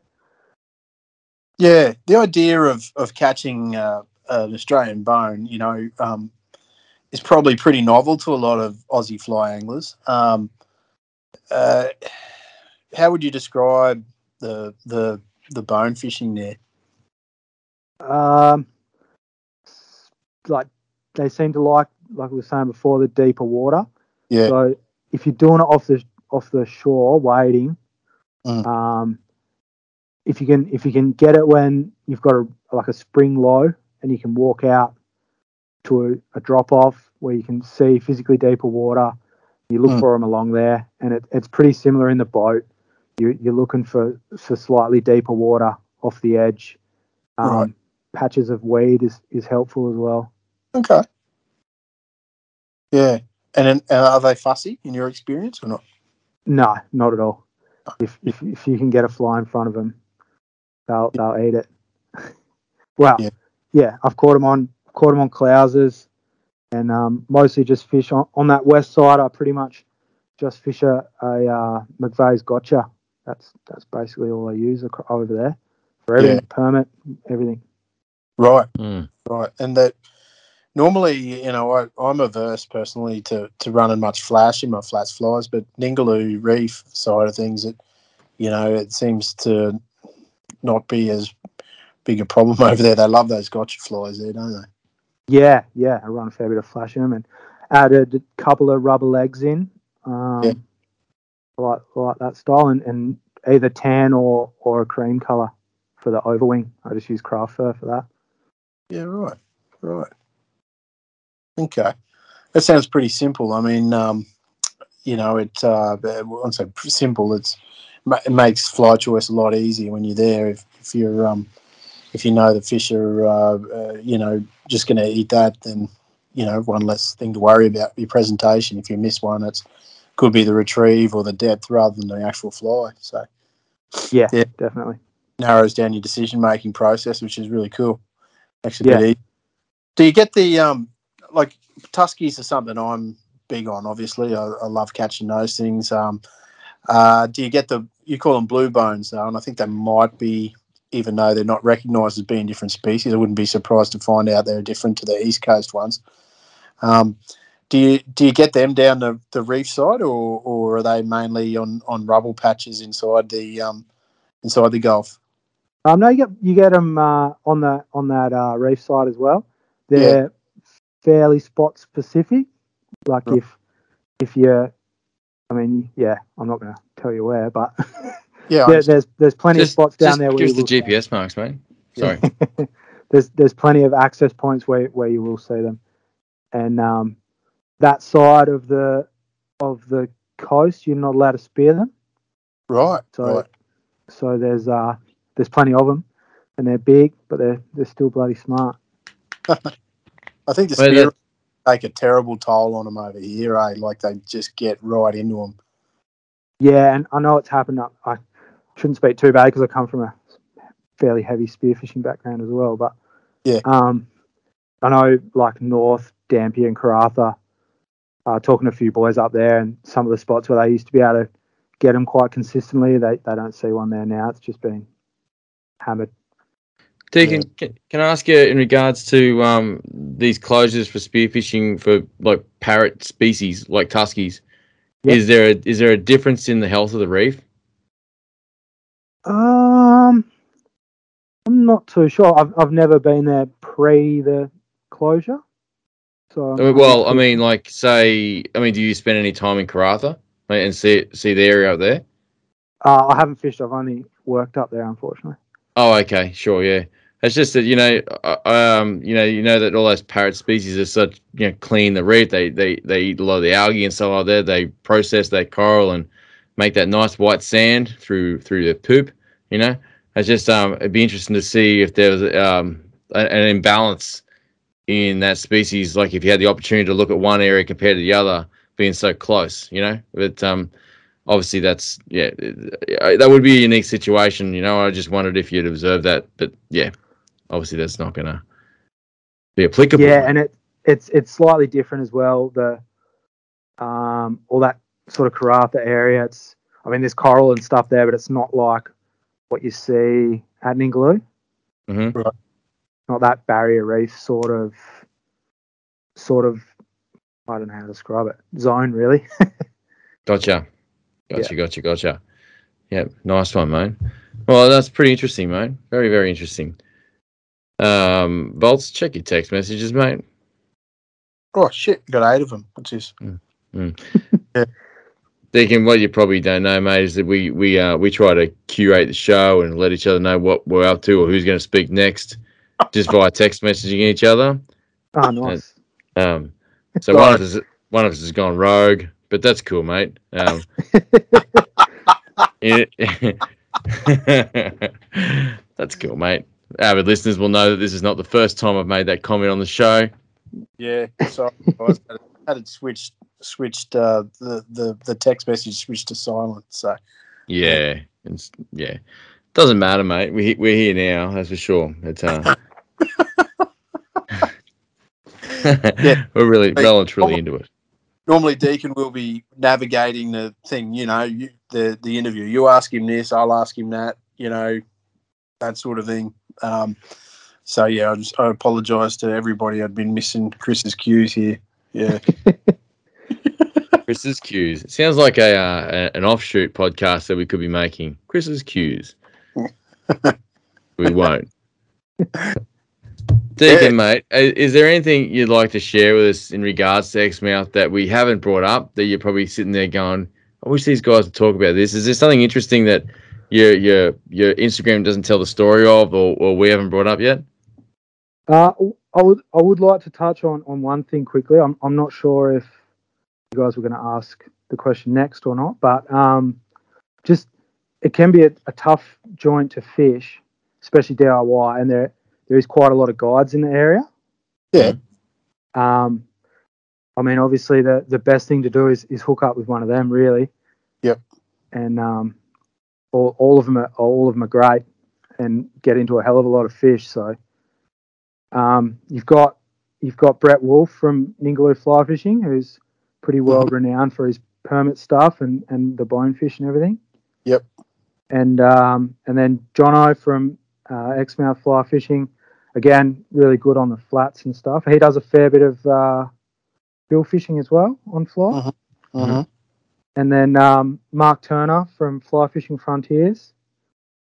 Yep. I'm not too sure how much work he's doing at the moment, but I know he's still guiding when he can. Yep. And uh, obviously Ben Knight from Ningaloo Sports Fishing, who does a bit of bit of everything, but he's a he's a gun on the fly rod as well. Yeah, We really should. We we we've been amiss to not after I don't know how many episodes we've done now, 118, to not have a guide on from over there. Actually, we really should pull our finger out, Volte. yeah. We should, we should. It's not, it's not deliberate. That if we ever avoid something, it's just, it's pretty haphazard here. The at the intermediate line, it's sort of like, uh, you know, there's there's no there's no mission, there's no hidden agenda. It's just, you know, typically we record on a Wednesday night. This week it's a Thursday. Um, you know, and it's just sort of what are we going to do? Normally Monday or Tuesday, we're going, hey, hey, mate, what do you got for this week? I don't know. What do you got for this week? Fuck, you know. You know what that that sounds like to me? That sounds like something someone with an agenda would say. yeah. yeah. So, but yeah, it's it's never any anything deliberate. It's just you know what whatever happens, sort of happens. Oh, you we yeah, we we we should be called the unplanned line. That's for sure. Yeah, yeah. But Yeah. you know, this sometimes- gig, this gig don't pay, so you know it's got to fit in amongst their other shit. You know, Rob, you've got to understand, mate, that you know sometimes things don't go to plan, mate. yeah, Yeah. yeah, So it's easy mistaken identities, you know, miscues, you know, you name it, mate. We, we, we do it all, mate. Well, that, I mean, it's interesting. You should bring that up, mate. So that's uh, I'm glad you glad you shoehorn that in. That's for sure. But um, we are Yeah. coming to the point of the interview where we have to realise that we could either keep talking for um, a couple more hours or wrap it up. So, in the immortal words of uh, Voltsy, we've been chewing your ear off now for an hour and 20. Um, we might have to wrap this puppy up with you, dude. So, I want to say thank you for uh, making the time, particularly seeing you got the bum steer for the time schedule from um, my learned colleague here. no, it's no drama at all, lads. I'm uh, glad to be on, glad to be involved, and happy to be here. Yeah. Um, I could tell you from experience of fishing at late nights with Volty that that the later the show is, the um the less the less capable he is, mate. You know. it's true. It's true. The conversation gets worse the later it gets, mate. Yeah, yeah, the the planning, everything like that. You know, the the the planting, um, Yeah, so bad. Um, oh Yeah. man! All right. yeah, Deacon. I've uh, thanks for coming on. I've really enjoyed um, your contribution tonight, and I've. I also want to say thank you for your um, your support of the intermediate line right from the start, man. I, I think I've always seen you liking and commenting, and really appreciate it, mate. It's fantastic. Thank you. no, no dramas, lads. It um, I have a very long commute to work every two weeks, so it keeps me pretty sane on the road. So, Nice. yeah, Nice. So you're basically saying that we we keep you from crashing. just yeah, definitely. It's You heard great. it first here, folks. The intermediate line keeping you informed about fly fishing and alive.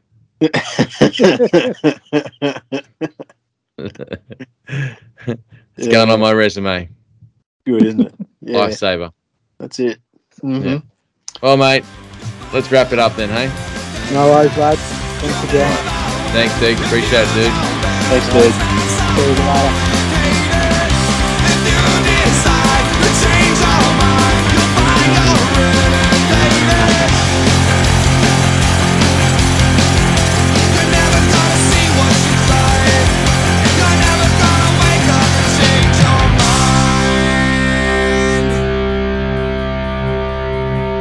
Vols, I don't think he heard any of those emissions, mate. Sorry? I don't think he heard any of those emissions. Were you dropping him, mate? No, that wasn't me, mate. It might have been him. I don't know, mate. He's a cagey fellow, mate. I, I can't. I don't think I could have made any more Robert Plant references. You know, it sounded like it just went over his head like a, I don't know, like a zeppelin made of lead. You know? Oh, man. Yeah, that, he just, yeah, he was so smooth with those. They went, they went straight past him where he wasn't taking the bait. Sort of like the what's up dog. You know? Yeah. Yeah the, what's up? They're at the beginning. I, I tell you what, mate. He's either he's either a, a smooth, super smooth operator, or he's a good representation of boilies across the country. yeah, man. I'm. He was. Uh, he was cold blooded, man. He was. He was like a like a reptile, mate. Mhm. He was. Yeah, he'd, mate. You can imagine him in front of a a permit. You know, he's fucking cold. Really good. Stone Yeah. cold. Stone cold. Yeah. Done, man.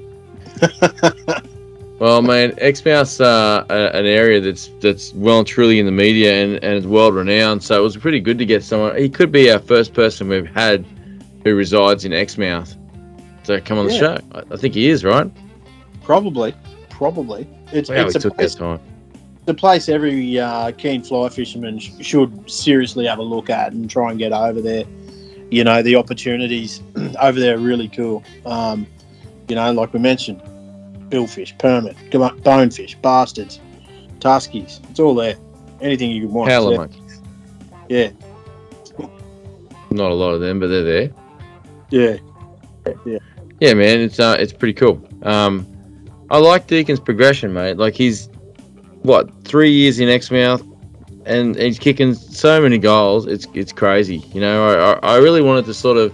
It's hard to get into that that that mindset or that psyche of someone who's um who's an all rounder, and that like I was surprised to hear because it's a rare thing to get an all rounder who's successful at being an all rounder. You know, he's kicking a lot of making a lot of people pretty jealous with his. Well, shouldn't say jealous. A lot of people are pretty pretty happy for him, I should say, or rather, probably better way to put it. Envious, maybe. He's catching some glamour species anyway, and and who wouldn't want to put themselves in that position? You know, that's for sure. Let me put it that way. But at the same time, like you know, you look at all these um, conventional um, exploits, and, and it's, it's just it's just as up there, you know. Like uh, some of these some of these things that he's catching on conventional gear are crazy. Like even that that broadbill, that was that was pretty wild, eh? You know, who who? It's not like he's he's got a page full of broadbills there. He must have just decided like, this is how I want to do it. This is what I want to do. You know what I mean? And um, Yeah. I'm just going to get it done. Yeah, you and I think that's an. Sorry, you're right, mate. Sorry, no, it's my fault. You go. I was just going to say, that's that's just that's. There's no other way to put it but say that's an impressive angler. You know, that's a good angler. You know. Yeah, yeah, it is. It, it is a sign of a an all-round angler, and and it's no surprise. And we've said it in the past that quite often there's people who have, have got a broad skill base to to call upon. You know, um, they really kill it when they get into fly fishing. Mm. Yeah, no, for sure, man. Um, but yeah, I was interested. I was actually surprised to not hear him think that that fly fishing was an effective way of catching them. You know, like uh, it made me think: Am I been have I been clouded that hard from from fly fishing? You know, like it's uh, I don't think it's wrong to.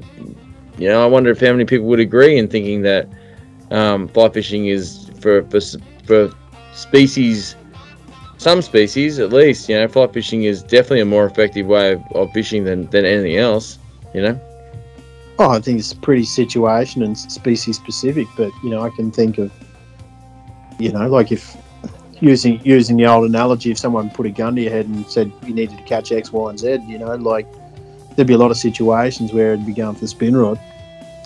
i think it we've mentioned on the show before i think it just comes down to being able to apply your fishing knowledge like you got deacon there who's an all-rounder and and understands the species of the fish take out the way to catch them is is uh, for lack of a better term empathetic to the species that he's chasing by that i mean you know we'll we'll we'll uh, instead of wanting to catch them on the weekend when he's got time, like he'll make the time at the best bite windows and opportunities, or whenever the tide suits and stuff like that. So he's putting himself in a, in a great position because of his knowledge of the fish, and then um, and then chooses to to, to pick fly. Um, and it was interesting to learn that he does that through setting his own limit, like putting limitations on himself. You know, but I think that what what holds a lot of people back, I suppose, in those scenarios, as I was leading on to, was the understanding of the of the gear, you know, and being able to make that cast once, which I've mentioned on the show before. Once you can make that cast without without giving it too much thought, um, understanding the the you know the um, the gear, as in like what weight rod you need to be able to cast a fly you want to have, i.e. to the conditions, and also considering the fish you're going to lift, the fly line where you, how you want that to sink through the water. There's all these combinations that have got to come through to, and to a lot of people with a lot of experience, those things come pretty naturally, you know. So it's um, but if you can get, let's say like you, you move past that in your in your lifetime, and all you were left with was, you know, catching that fish with full knowledge of the fly that you got tied on and and the gear and and what it's going to do. It generally involves targeting a species and setting up for that species, but once all that's through, which it does sound like it's a lot, but it's not that. It's not really. It just comes with time. Fly fishing is a very effective form of fishing, you know, compared to other forms, including bait. You know, Wouldn't you agree? Yeah, it can be. Again, I, I think it, it can be, but a part of the when you explore the, you know, the limitations or or even or even just the covering water aspect that um, uh, you know of of fly versus spin. You know, I, I still think in a lot of scenarios, you know, spin spin will open up a lot more opportunities, but um, here's spin. You know, other other conventional is probably a better way to put it. It, it would it would open up these opportunities in, in a shorter time frame you know maybe right um okay now well let me let me try and understand what you're saying in a, in a different way then maybe paint in a different light even if you had the the, the highest level of skill of, of casting and the highest level of understanding and, and had a massive array of lines and rods available to you uh, you still think that in, in, in more scenarios spin would be more effective than fly again, it's very specific. You're asking me to commit to a, a generalisation. Um, Mm. Yeah, pro- yeah, probably. Um, but doesn't matter? That's my question. I, I don't think it matters. Oh well, no. Well, it does it? well, I guess it all means horses for courses. For me, um, I don't know. I just I just tend to gravitate towards that being what I want to do, and I can't help but think that uh, it's. I don't. I don't want to make stuff hard for myself at all. You know, I really don't. Yet I still prefer to fly fish. It- I think that that's interesting, right? Don't, don't you think? Uh, interesting that you're doing it. not about me. I mean, just interesting. Like, why, why, why, why, um, why is someone like yourself, like, well, not someone like yourself, but why would anyone think that something's more effective, um, and choose to, pit, you know, use the hardest thing? Whereas, you know, I, I, I hand on heart, man, I'm not, I'm, you know, like I, I, I don't know how to describe, it, but I, I honestly feel as though that when I'm on the water, that's what I prefer to do. I'm not doing it without something in the back of my mind going, yeah, this would be easier, but here I am putting limitations on myself and just persist with it. I don't know if it's coming across right. Maybe it's not. Maybe No. it's late. don't know what you're saying, man. Well, I don't know. I know what you're saying. I don't know if it's coming across how you want it to. Well, uh, it's all off the back of that interview, you know, and and and hearing Deacon say that, um, you know, like it's uh, he's doing fly fishing because it's it's the he feels what it's the right way to catch those fish, you know.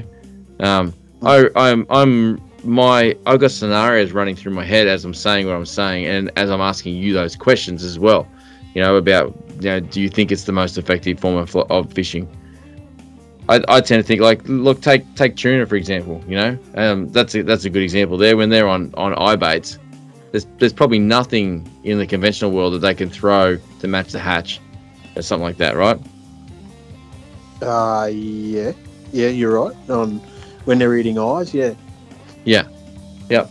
Absolutely um, you know there's there's probably nothing there's nothing in the conventional world that's going to land as soft as, and as big as a fly you know like you could tie a, a foot long fly and have it land like you know like like feathers on the water you know Mm. as opposed to like something just just smashed i mean the the limitations are, are in learning the um, the gear and uh, and the species and and to a degree the boat driving because you need to get closer or you need an economy of shots you know Mm. um, there's a lot of stuff to add up but i guess once you become intimate with the species and the, and the gear i think it's arguably um, at least as effective anyway as any other form of fishing that's probably a better way to put it Mm, yeah, maybe. Yeah. hmm i don't know i don't know if i'd fly fish if i didn't think that to be honest with you Yeah, look, don't know, man, but um, I know you can. Uh, say you spoke you spoke about tuna fishing there. They're not always on eye baits.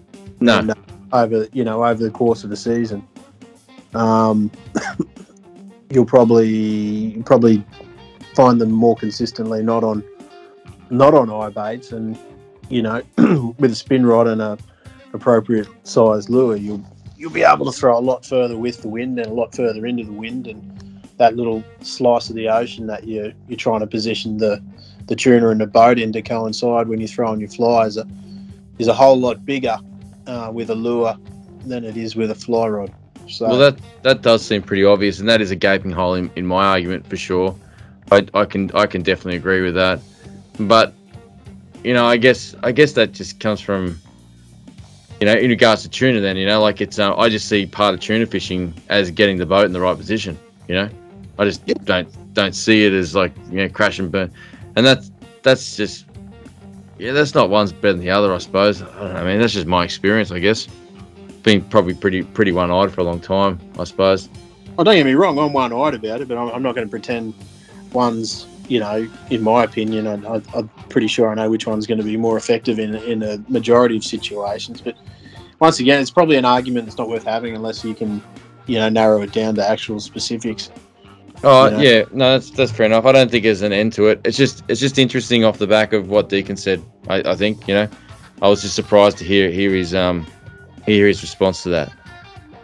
I think uh, my take out of that was just that he enjoyed fly fishing a lot, you know. Yeah, nothing Same wrong with that. Yeah. Yeah. Same as me. Yeah. Yeah, yep. No, cool. Well, that's awesome, man.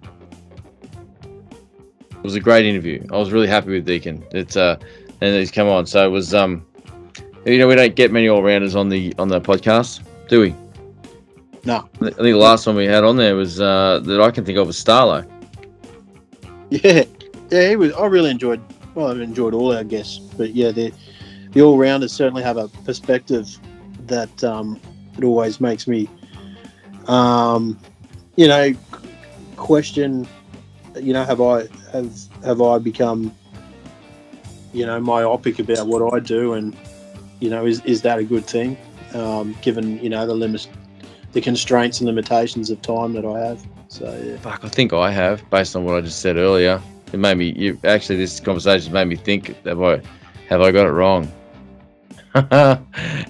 In a way, it's. Uh, I think I've been. I put too much effort into it that I've convinced myself it's the most effective way of fishing. By when you just blow blew a hole in it with that chucking a slug into the wind thing. I don't know, man. It, it doesn't matter if you're right or you're wrong. You just do what you fucking want. That, that's. I'm sorry, I didn't. I didn't mean to come across like I was telling you what to do. no, no, you uh, weren't. You weren't telling me how to party, but I'm, I'm aware that there's big people out there listening, going, you know, are, are these people trying to lecture us about what's right and wrong? That's never been. Oh no, hell no. Yeah, no, you're just saying you, you do you feel good about it, you know, and Yeah, well, um, that, that's all I'm doing is just telling you, telling you me. You know, I guess I'm not trying to tell influence others to. Yeah, yeah, I, yeah. Fuck, I don't mean to come across like that at all. no, no, you don't. But yeah, Yeah, Yeah. cool. cool, man. But it's um, yeah, it's pretty interesting, eh? Um, yeah, like you said, you get you get people with different different backgrounds and you know what they like to do. I mean, different perspective on it. I'm not. Nobody's wrong. Everybody's right. And as long as you know we're all enjoying it, it's fucking great. You know. Well, I Get get off this podcast. I'm getting on the BCF website and buying a spin rod. Are you really? Oh, mate. Black Friday style, mate. You'll be I want to. I want to throw a stick bait from hundred feet out from any direction. I don't. I'm not out there to, to bang spiders, mate. I, I want to get out there and fill my esky as fast as I can. Really, yes, I love it. yeah, that, it comes down, yeah. Like at the end of that day, here's the thing, you know, like what? It- no, I'm not going to say because it's just going to end up sounding like you know my fun's better than your fun. You know, oh, yeah, yeah, okay. I, I see where you're coming from. yeah. yeah, for, for those people, but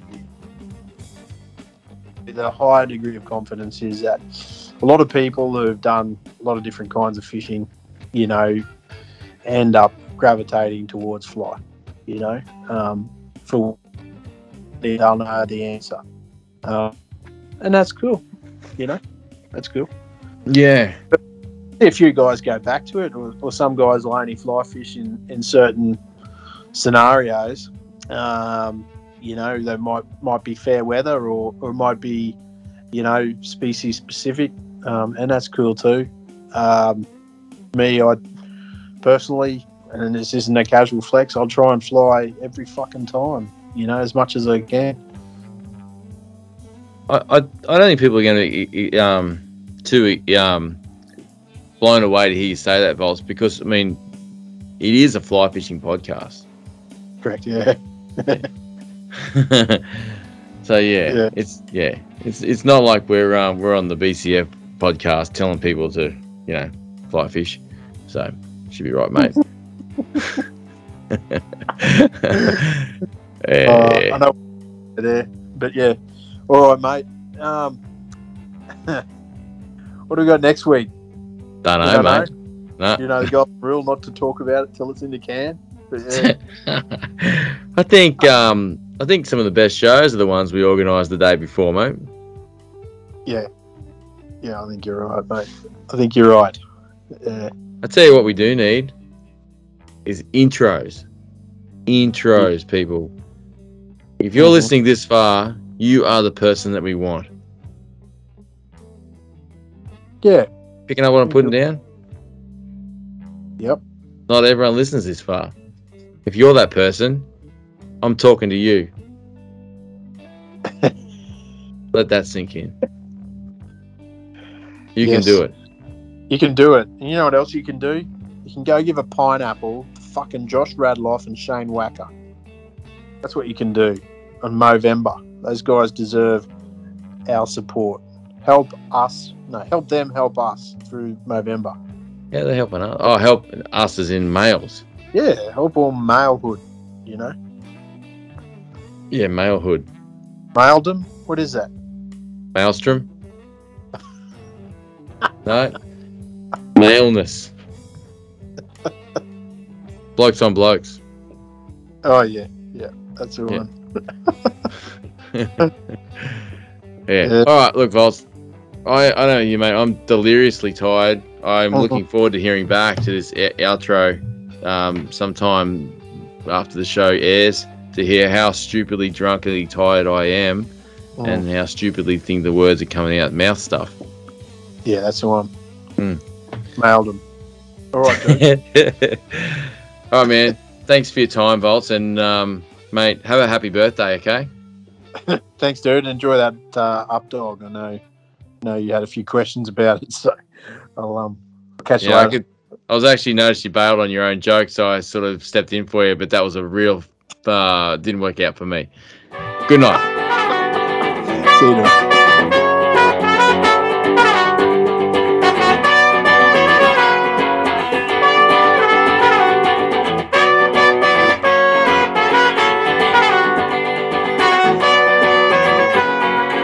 All I wanna do is sit here with my mates, enjoy the news and talk about interest rates. Nah, fuck that, we'll be getting in the trades. Front the notes,